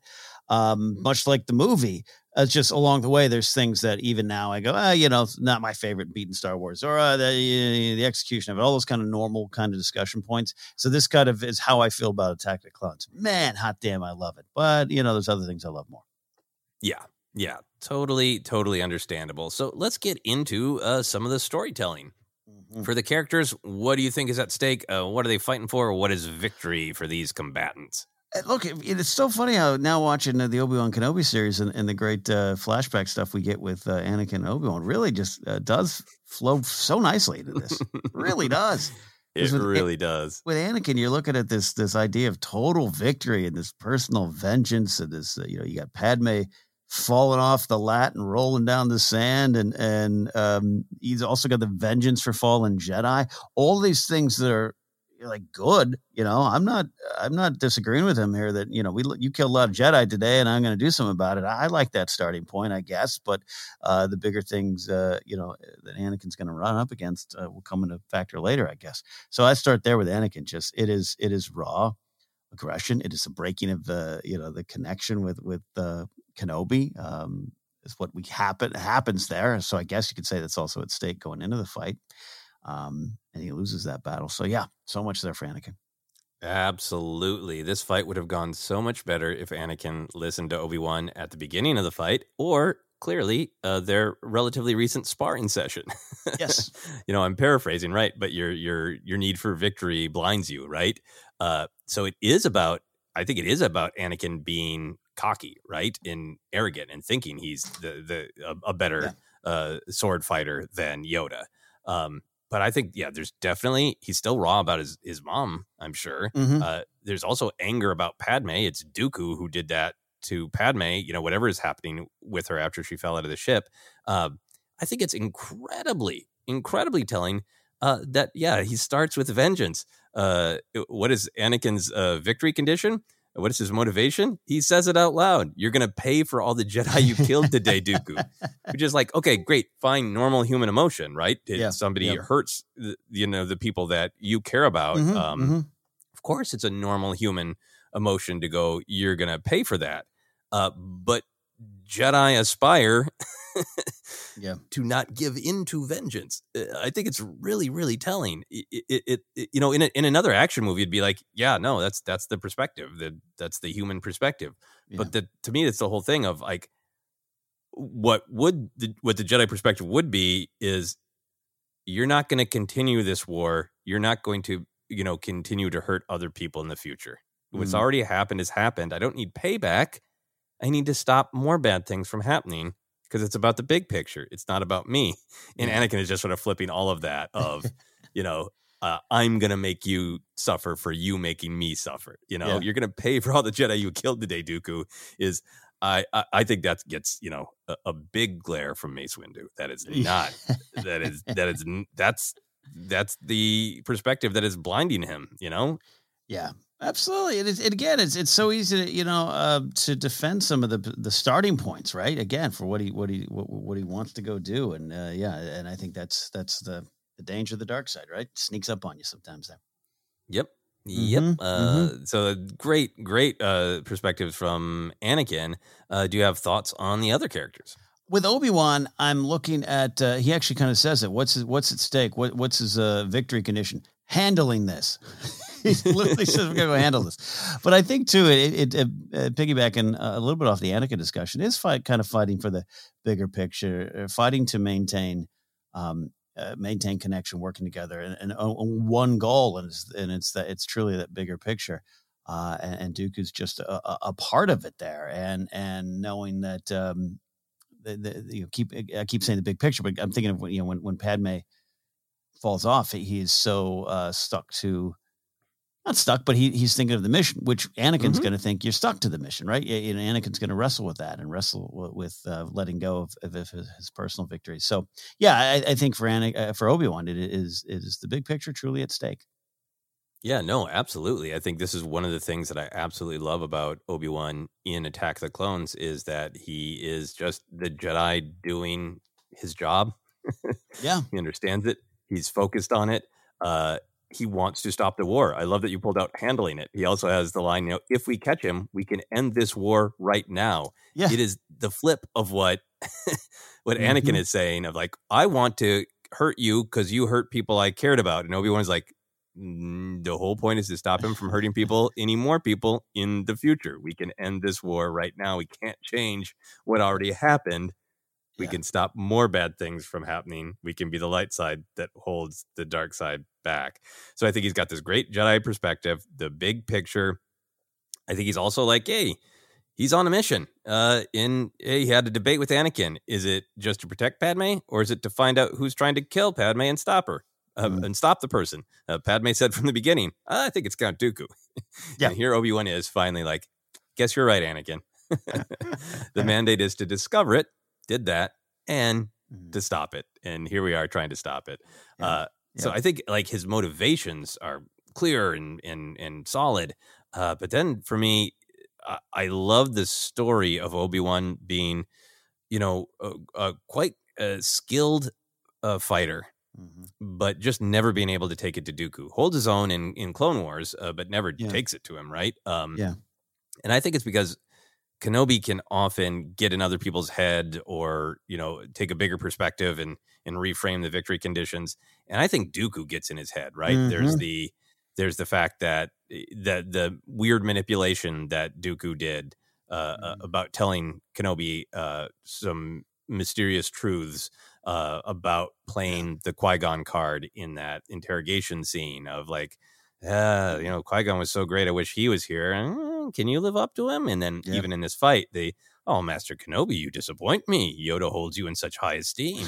uh, so I think Dooku is really good at getting into Obi Wan's head. And then there's also this fun thing of like, uh, good on on Obi Wan for being humble, but he's so focused on that he doesn't think he can stop Dooku alone.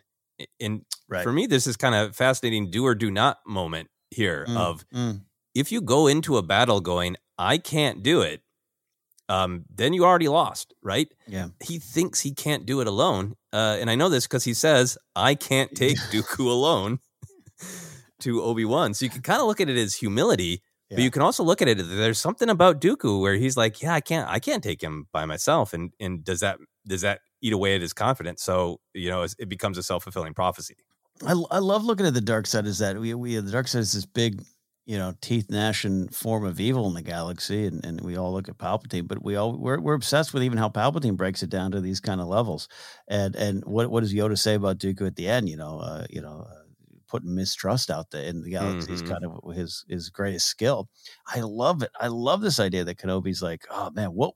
Still thinking, what would Qui Gon do? God, if, if he was here, would he join up with? No, that's not right. I know that's not right. I, oh God, I need help. Yep. Yep. Uh, and maybe maybe he's right. Maybe he just isn't at a at a power level or a Mhm. skill level, an experience level. Maybe he is maybe he is aware, maybe he has the insight to be like it's I it he I, I fight Dooku and he's using all the forms my master taught me. It's like fighting some twisted version of my fallen beloved master. It Yeah. gets in my head. Maybe he's aware of that. Maybe he's like, Anakin, I need your power. I need us to work together. I'll be tricksy, you be aggressive. In between those, we'll get him. You know, and maybe there's clarity there. Uh, but the way it is in this fight, you know, he Yeah. does his best, but he just he can't he can't uh Dooku tricks him. Yep. God, I love. Yeah, no, I got. I love that. I love that, and gets him again and again and again. Yep. Yep. Uh, so let's move on to Dooku. Uh, Mm.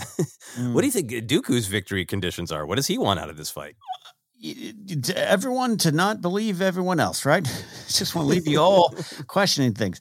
Whereas Maul is like, hey, I got to prove myself to my boss, and I'm like, you know, I think Dooku has some of that. You know, he's working underneath Sidious here, but I just think a lot of what's at stake is just his own position, himself, his his power, his uh, you know, Christopher Lee describes him as this you know moral im- immoral character, just concerned with himself. So obviously he wants to you know get the plan going, but in the back of his head, how much you know much is just about himself? So I, I, I don't know. I, I start from that that spot with Dooku as he enters this fight, thinking Dooku's doing what Dooku does, fighting for Dooku. Yeah. I, I think there are some deeper things you can talk about. I think particularly once Yoda gets there and he's, you know, talking about um well, I Mhm. guess he says a Toby Obi-Wan too about how powerful he's come become. I Yeah. think uh, I think maybe there's a little bit of um proving his power to certainly his old master Yoda, but proving his power to himself, right? Uh, if you follow the dark side, one of the things that you want is power, more raw power, so things can be the way you want them to be. And I feel like there's a little bit of like, yeah, I'm proving to myself that I have that. But this isn't a fight that he sought out. I think what's what part of Yeah. what's cool about it is Dooku is sort of the gentleman monster, and he's just sort of like, gentlemen, Hmm. please, I have places to be. Yeah. Yeah. Are you really going to make me do this? I mean, he's got the practical thing of, yeah, he's trying to get the war started. He's got the Death Star plans, right? So he's protecting those. He really, you know, it- it's Yeah. a problem if he, if he loses these fights. He can't lose these fights. But Yeah, he's not seeking them out. He's just he's just really like, I was trying to leave, and you're you're you're stepping on the bottom of my coat. Well, yeah, yeah. So I got to turn around and take it to you because because you're bothering me, kids. Even the choice he presents to Yoda, it, it, it's like, he he knew he knows he knows Yoda's going to make that choice, so it's like that's why he does it, so he can just get on with his day. Right? He's got he's got some more stuff to do. Yep. Yeah, yeah. I know you're going to save these fools. I need to go uh, to the next part of our plan. Get see you later. Yep.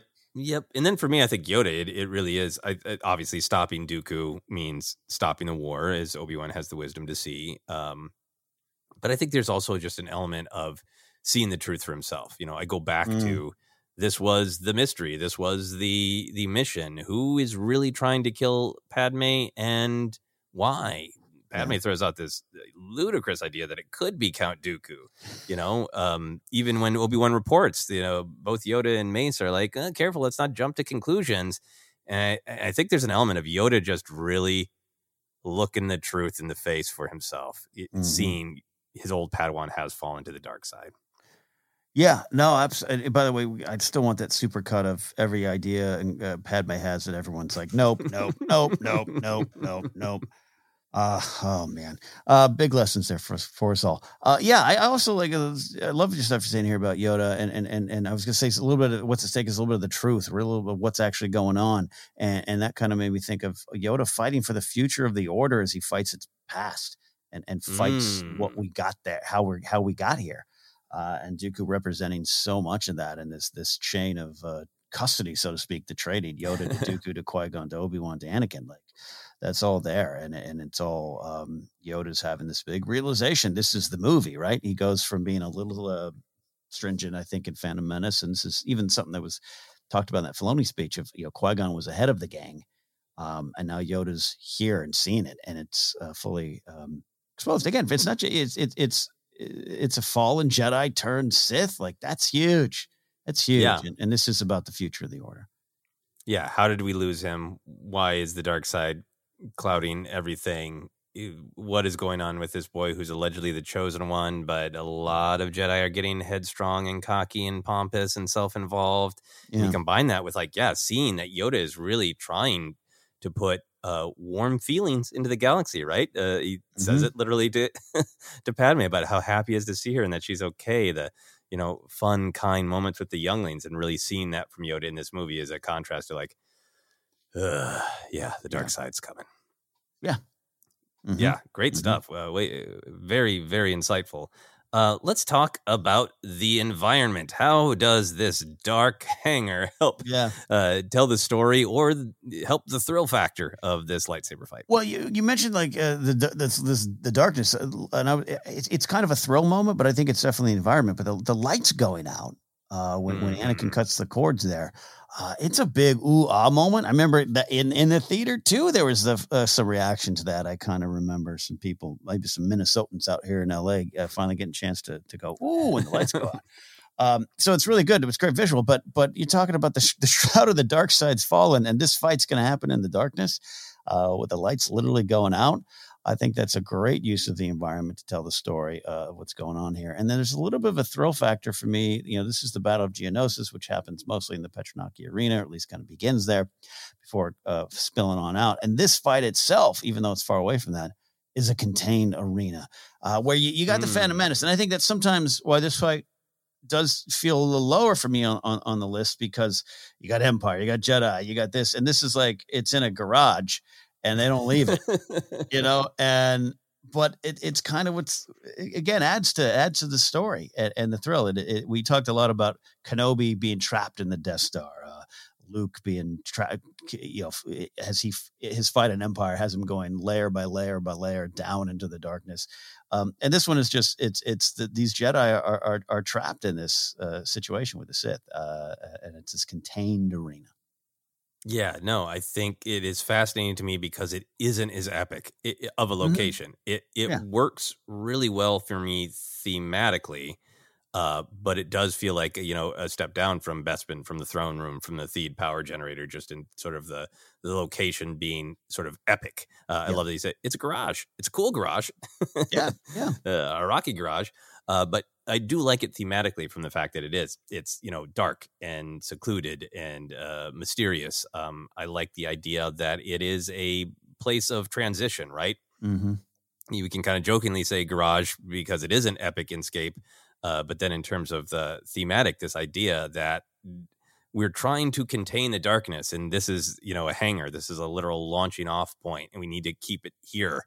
We need to Mhm. stop it here before it explodes out into the galaxy. You know, uh, I think that works for me on a thematic level. Uh, I love uh, that you mentioned it, the already kind of uh, dark and moody uh, hangar cave Mm. getting more dark and moody, uh, in that it's Anakin Mhm. looking for an advantage, uh, create some more Mhm. darkness. You know, uh, Yep. and, and it doesn't work out for him. He doesn't get what he wants. Mm. Hey, it's like an ongoing theme with this guy.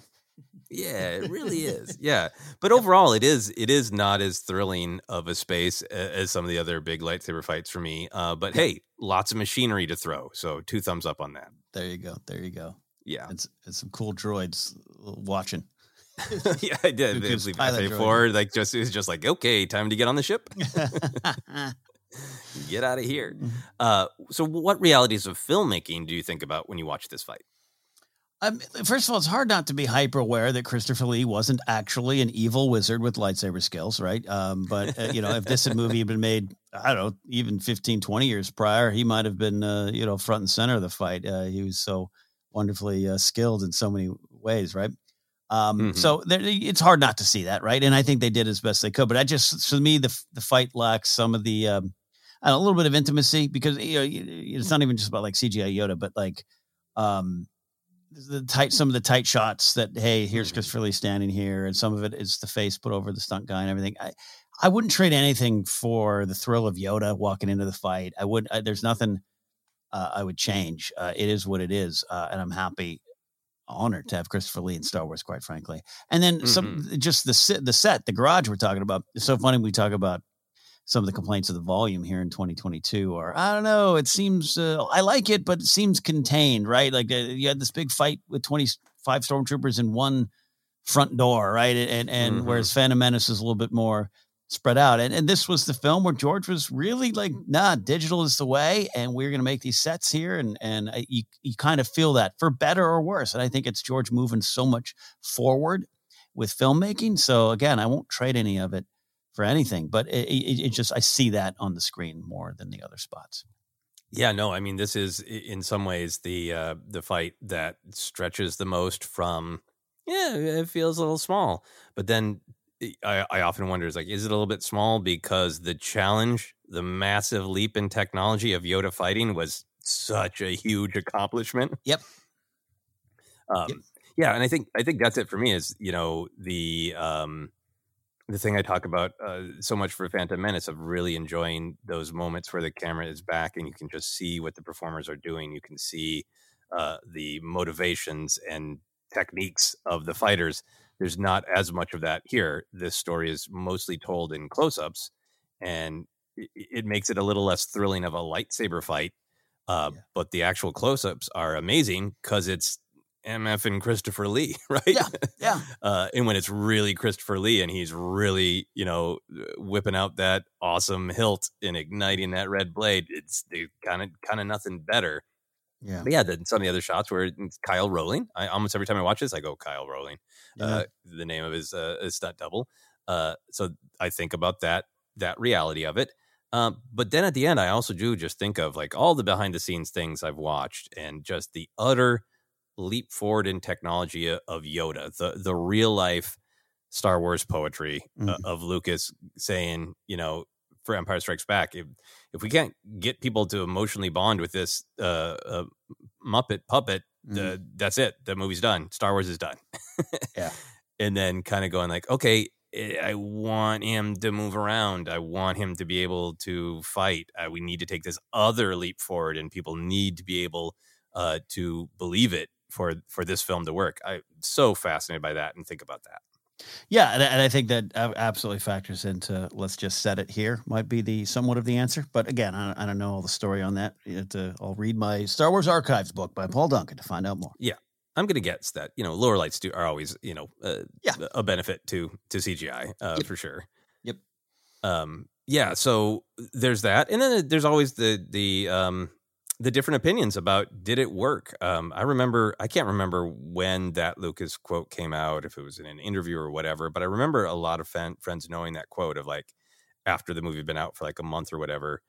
saying something along the lines of, you know, we needed, we didn't know if people were going to be able to believe Yoda fighting with a lightsaber, and we needed to make it happen.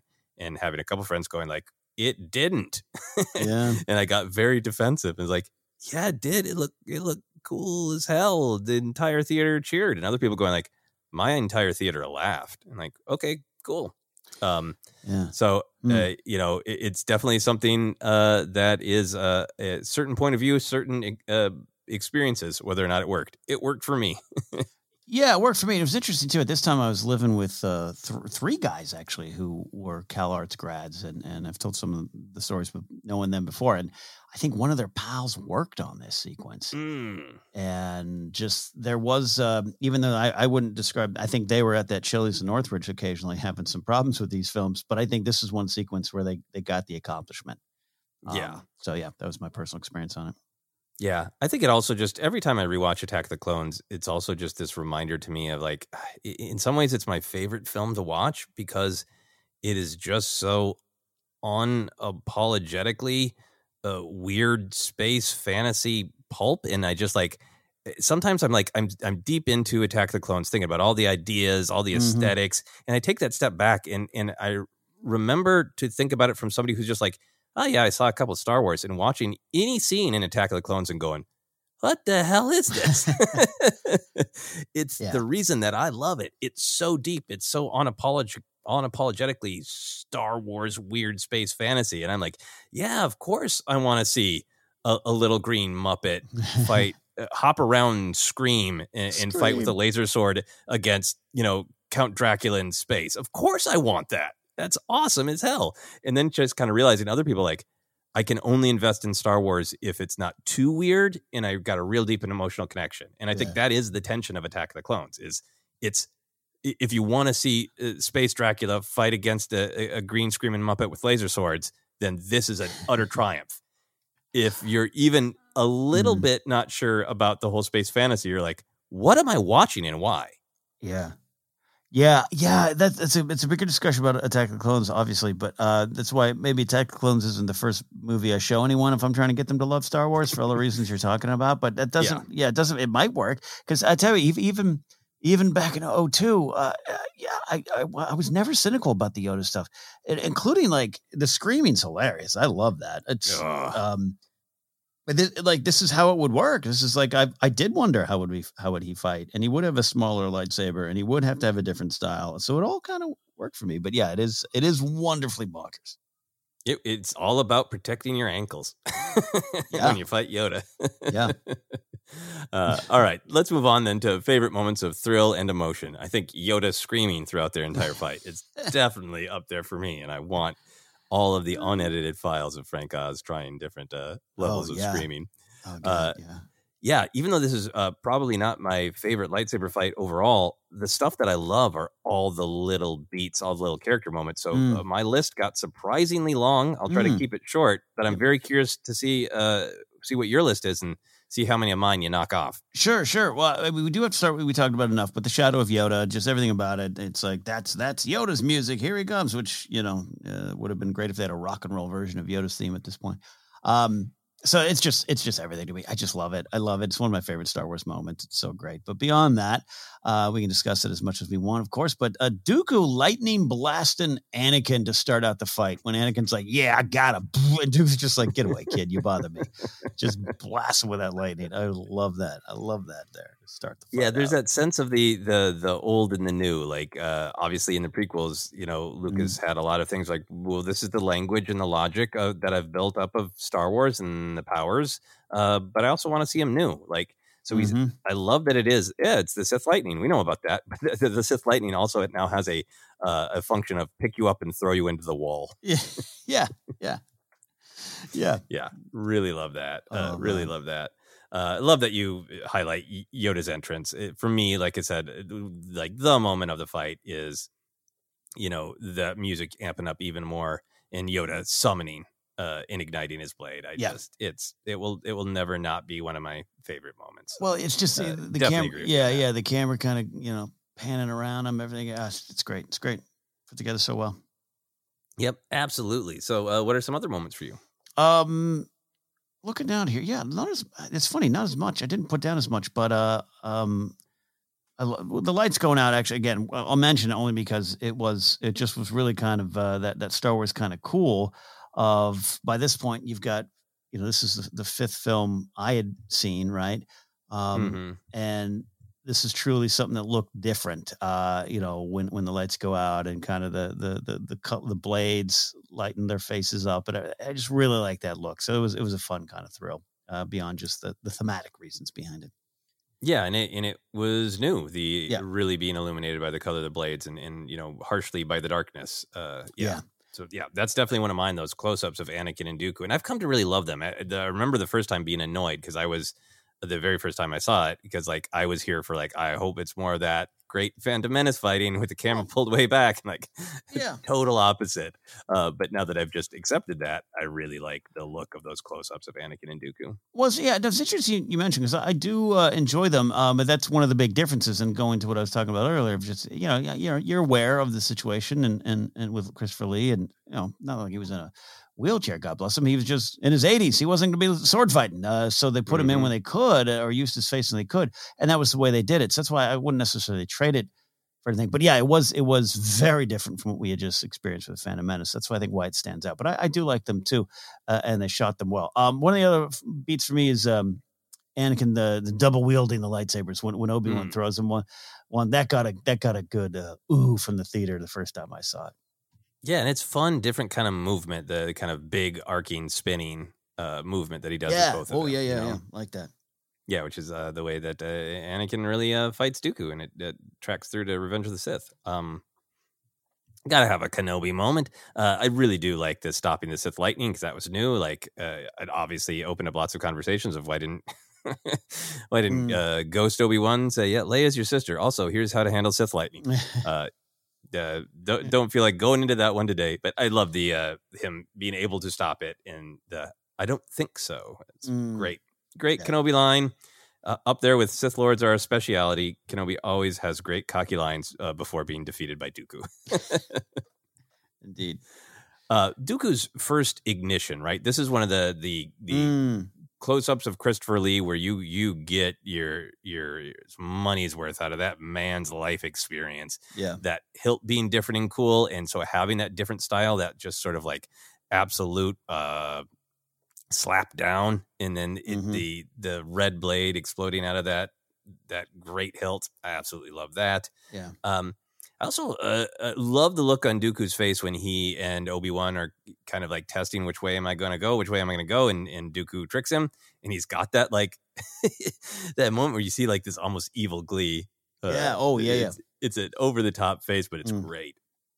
It's true. Yeah, no, it's truly a, a, a, a horror film veteran knowing how to get the most out of your face. There, yeah, I love it. Yeah, Yeah, yeah, it's definitely it's Dracula before he bites. yeah, yeah, yeah, yeah.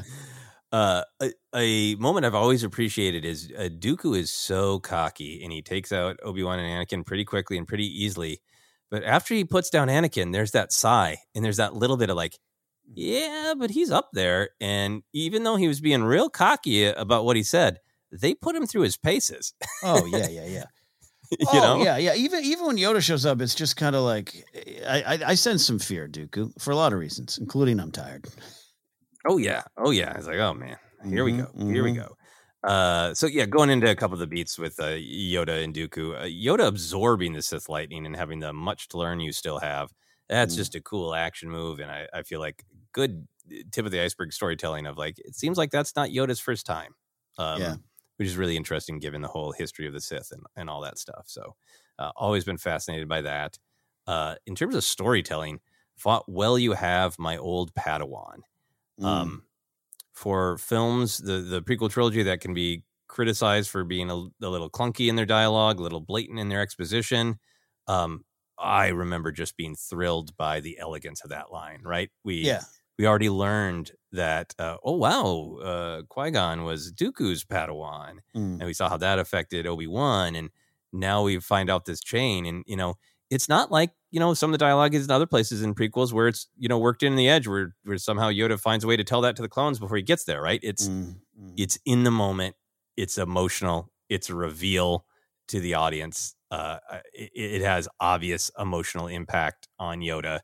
uh, that you can think about, and I just love the way it's just delivered in the moment in this interaction between these two characters. And I, I gotta tell you, I think I sometimes forget that that was the reveal.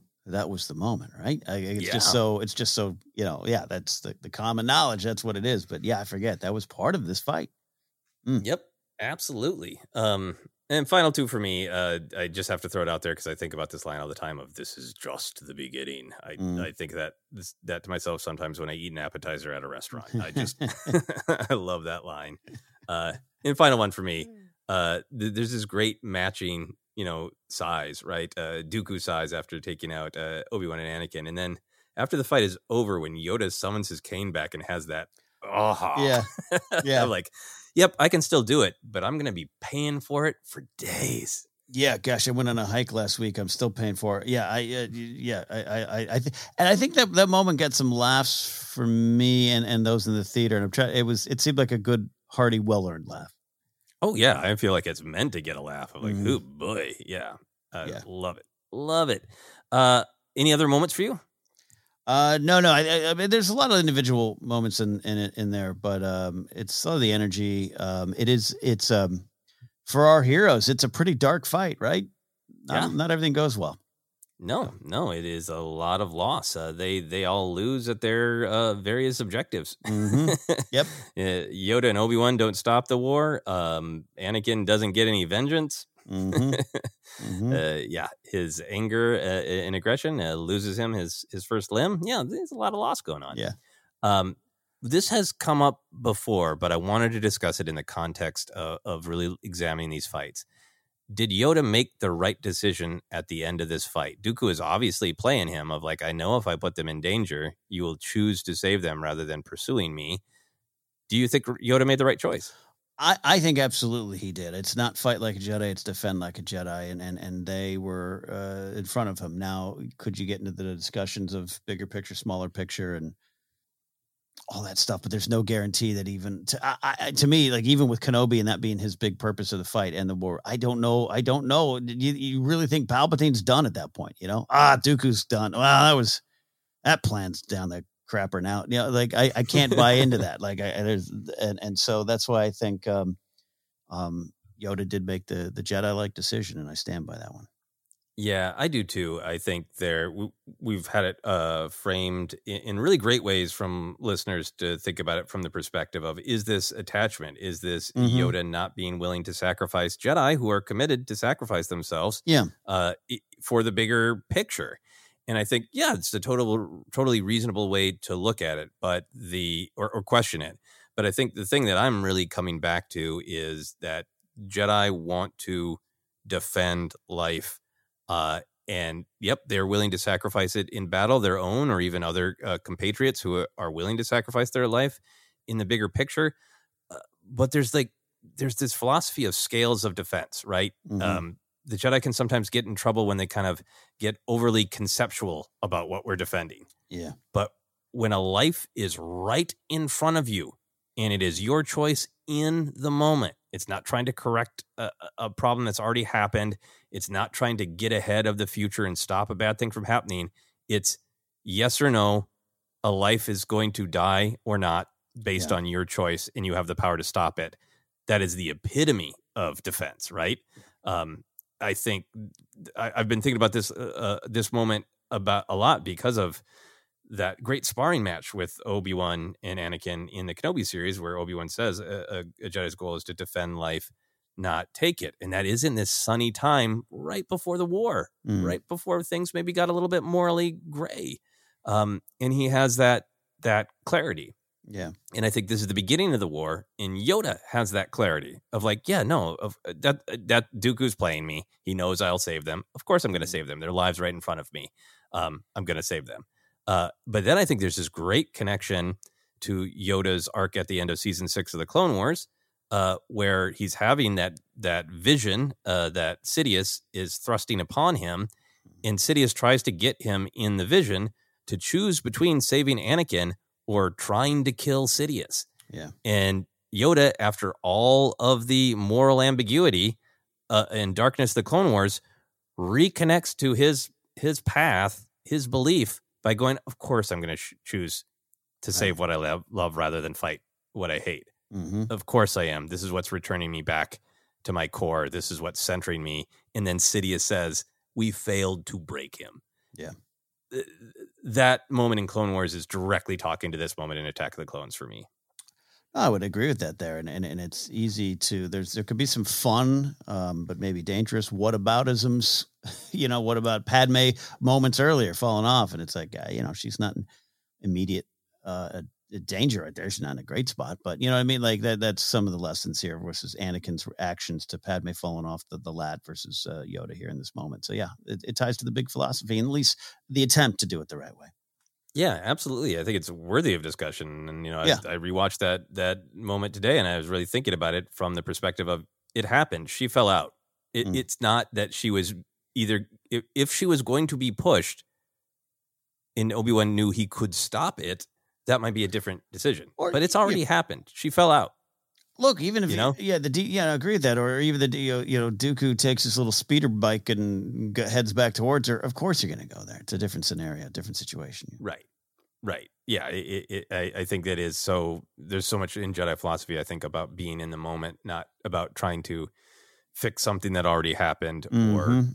or or become wrapped up in fear about what is going to happen. But what is happening right now, and what power do I have to impact it? You know. Yeah, yeah. Uh, excellent. So we are going to wrap up with our lightsaber rating. Out of 10 lightsabers fully ignited, how many lightsabers do you personally give a Dooku's gauntlet? Dooku's Gauntlet Challenge, a gauntlet match, three matches in one.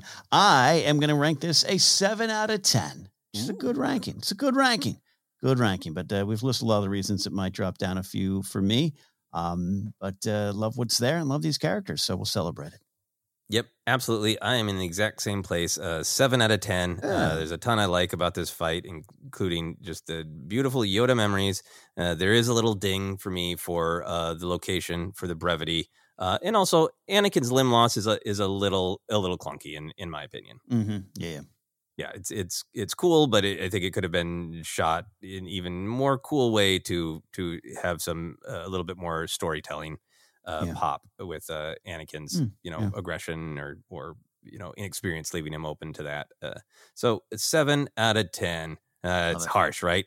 Yeah, it's so tough for us to go that negative. Seven out of 10. Oh, yep. heart-wrenching. Any final thoughts on these uh, on these fights for now? Uh, look, I love having this discussion 20 years after I thought I formed certain opinion, opinions about these movies. Uh, but I always say, when I say go with your gut and go how you felt in that moment, seeing these in the theater in 99 and 2002, I had the thrill. Um, it was uh, just about allowing yourself, uh, allowing my, myself to connect to that thrill that was there from the start. And it's definitely there. And I love these fights.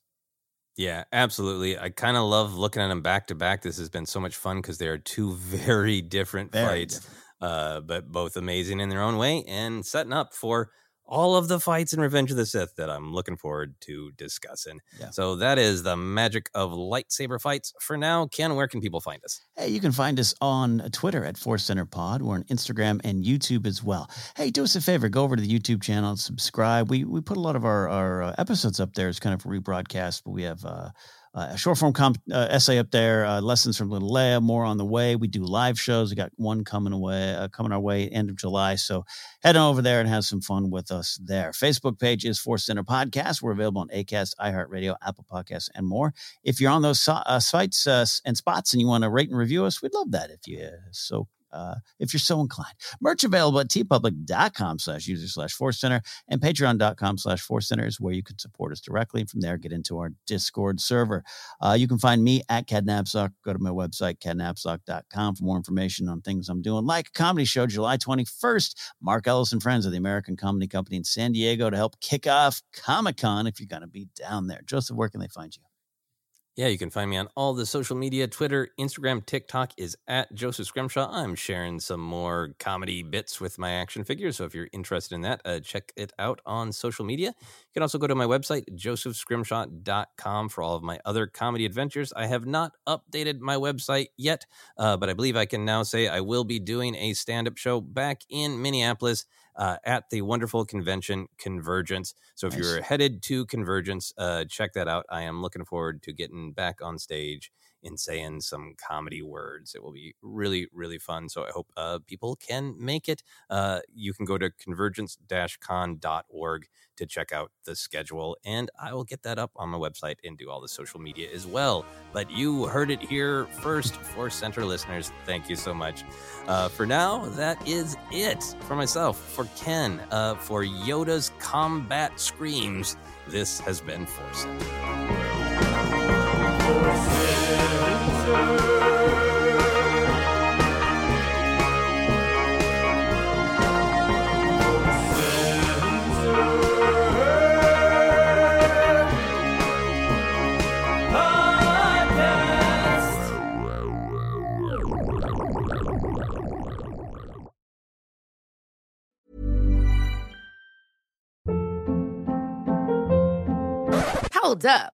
What was that? Boring. No flavor. That was as bad as those leftovers you ate all week. Keke Palmer here, and it's time to say hello to something fresh and guilt-free. Hello Fresh. Jazz up dinner with pecan-crusted chicken or garlic butter shrimp scampi. Now that's music to my mouth. Hello Fresh. Let's get this dinner party started. Discover all the delicious possibilities at hellofresh.com.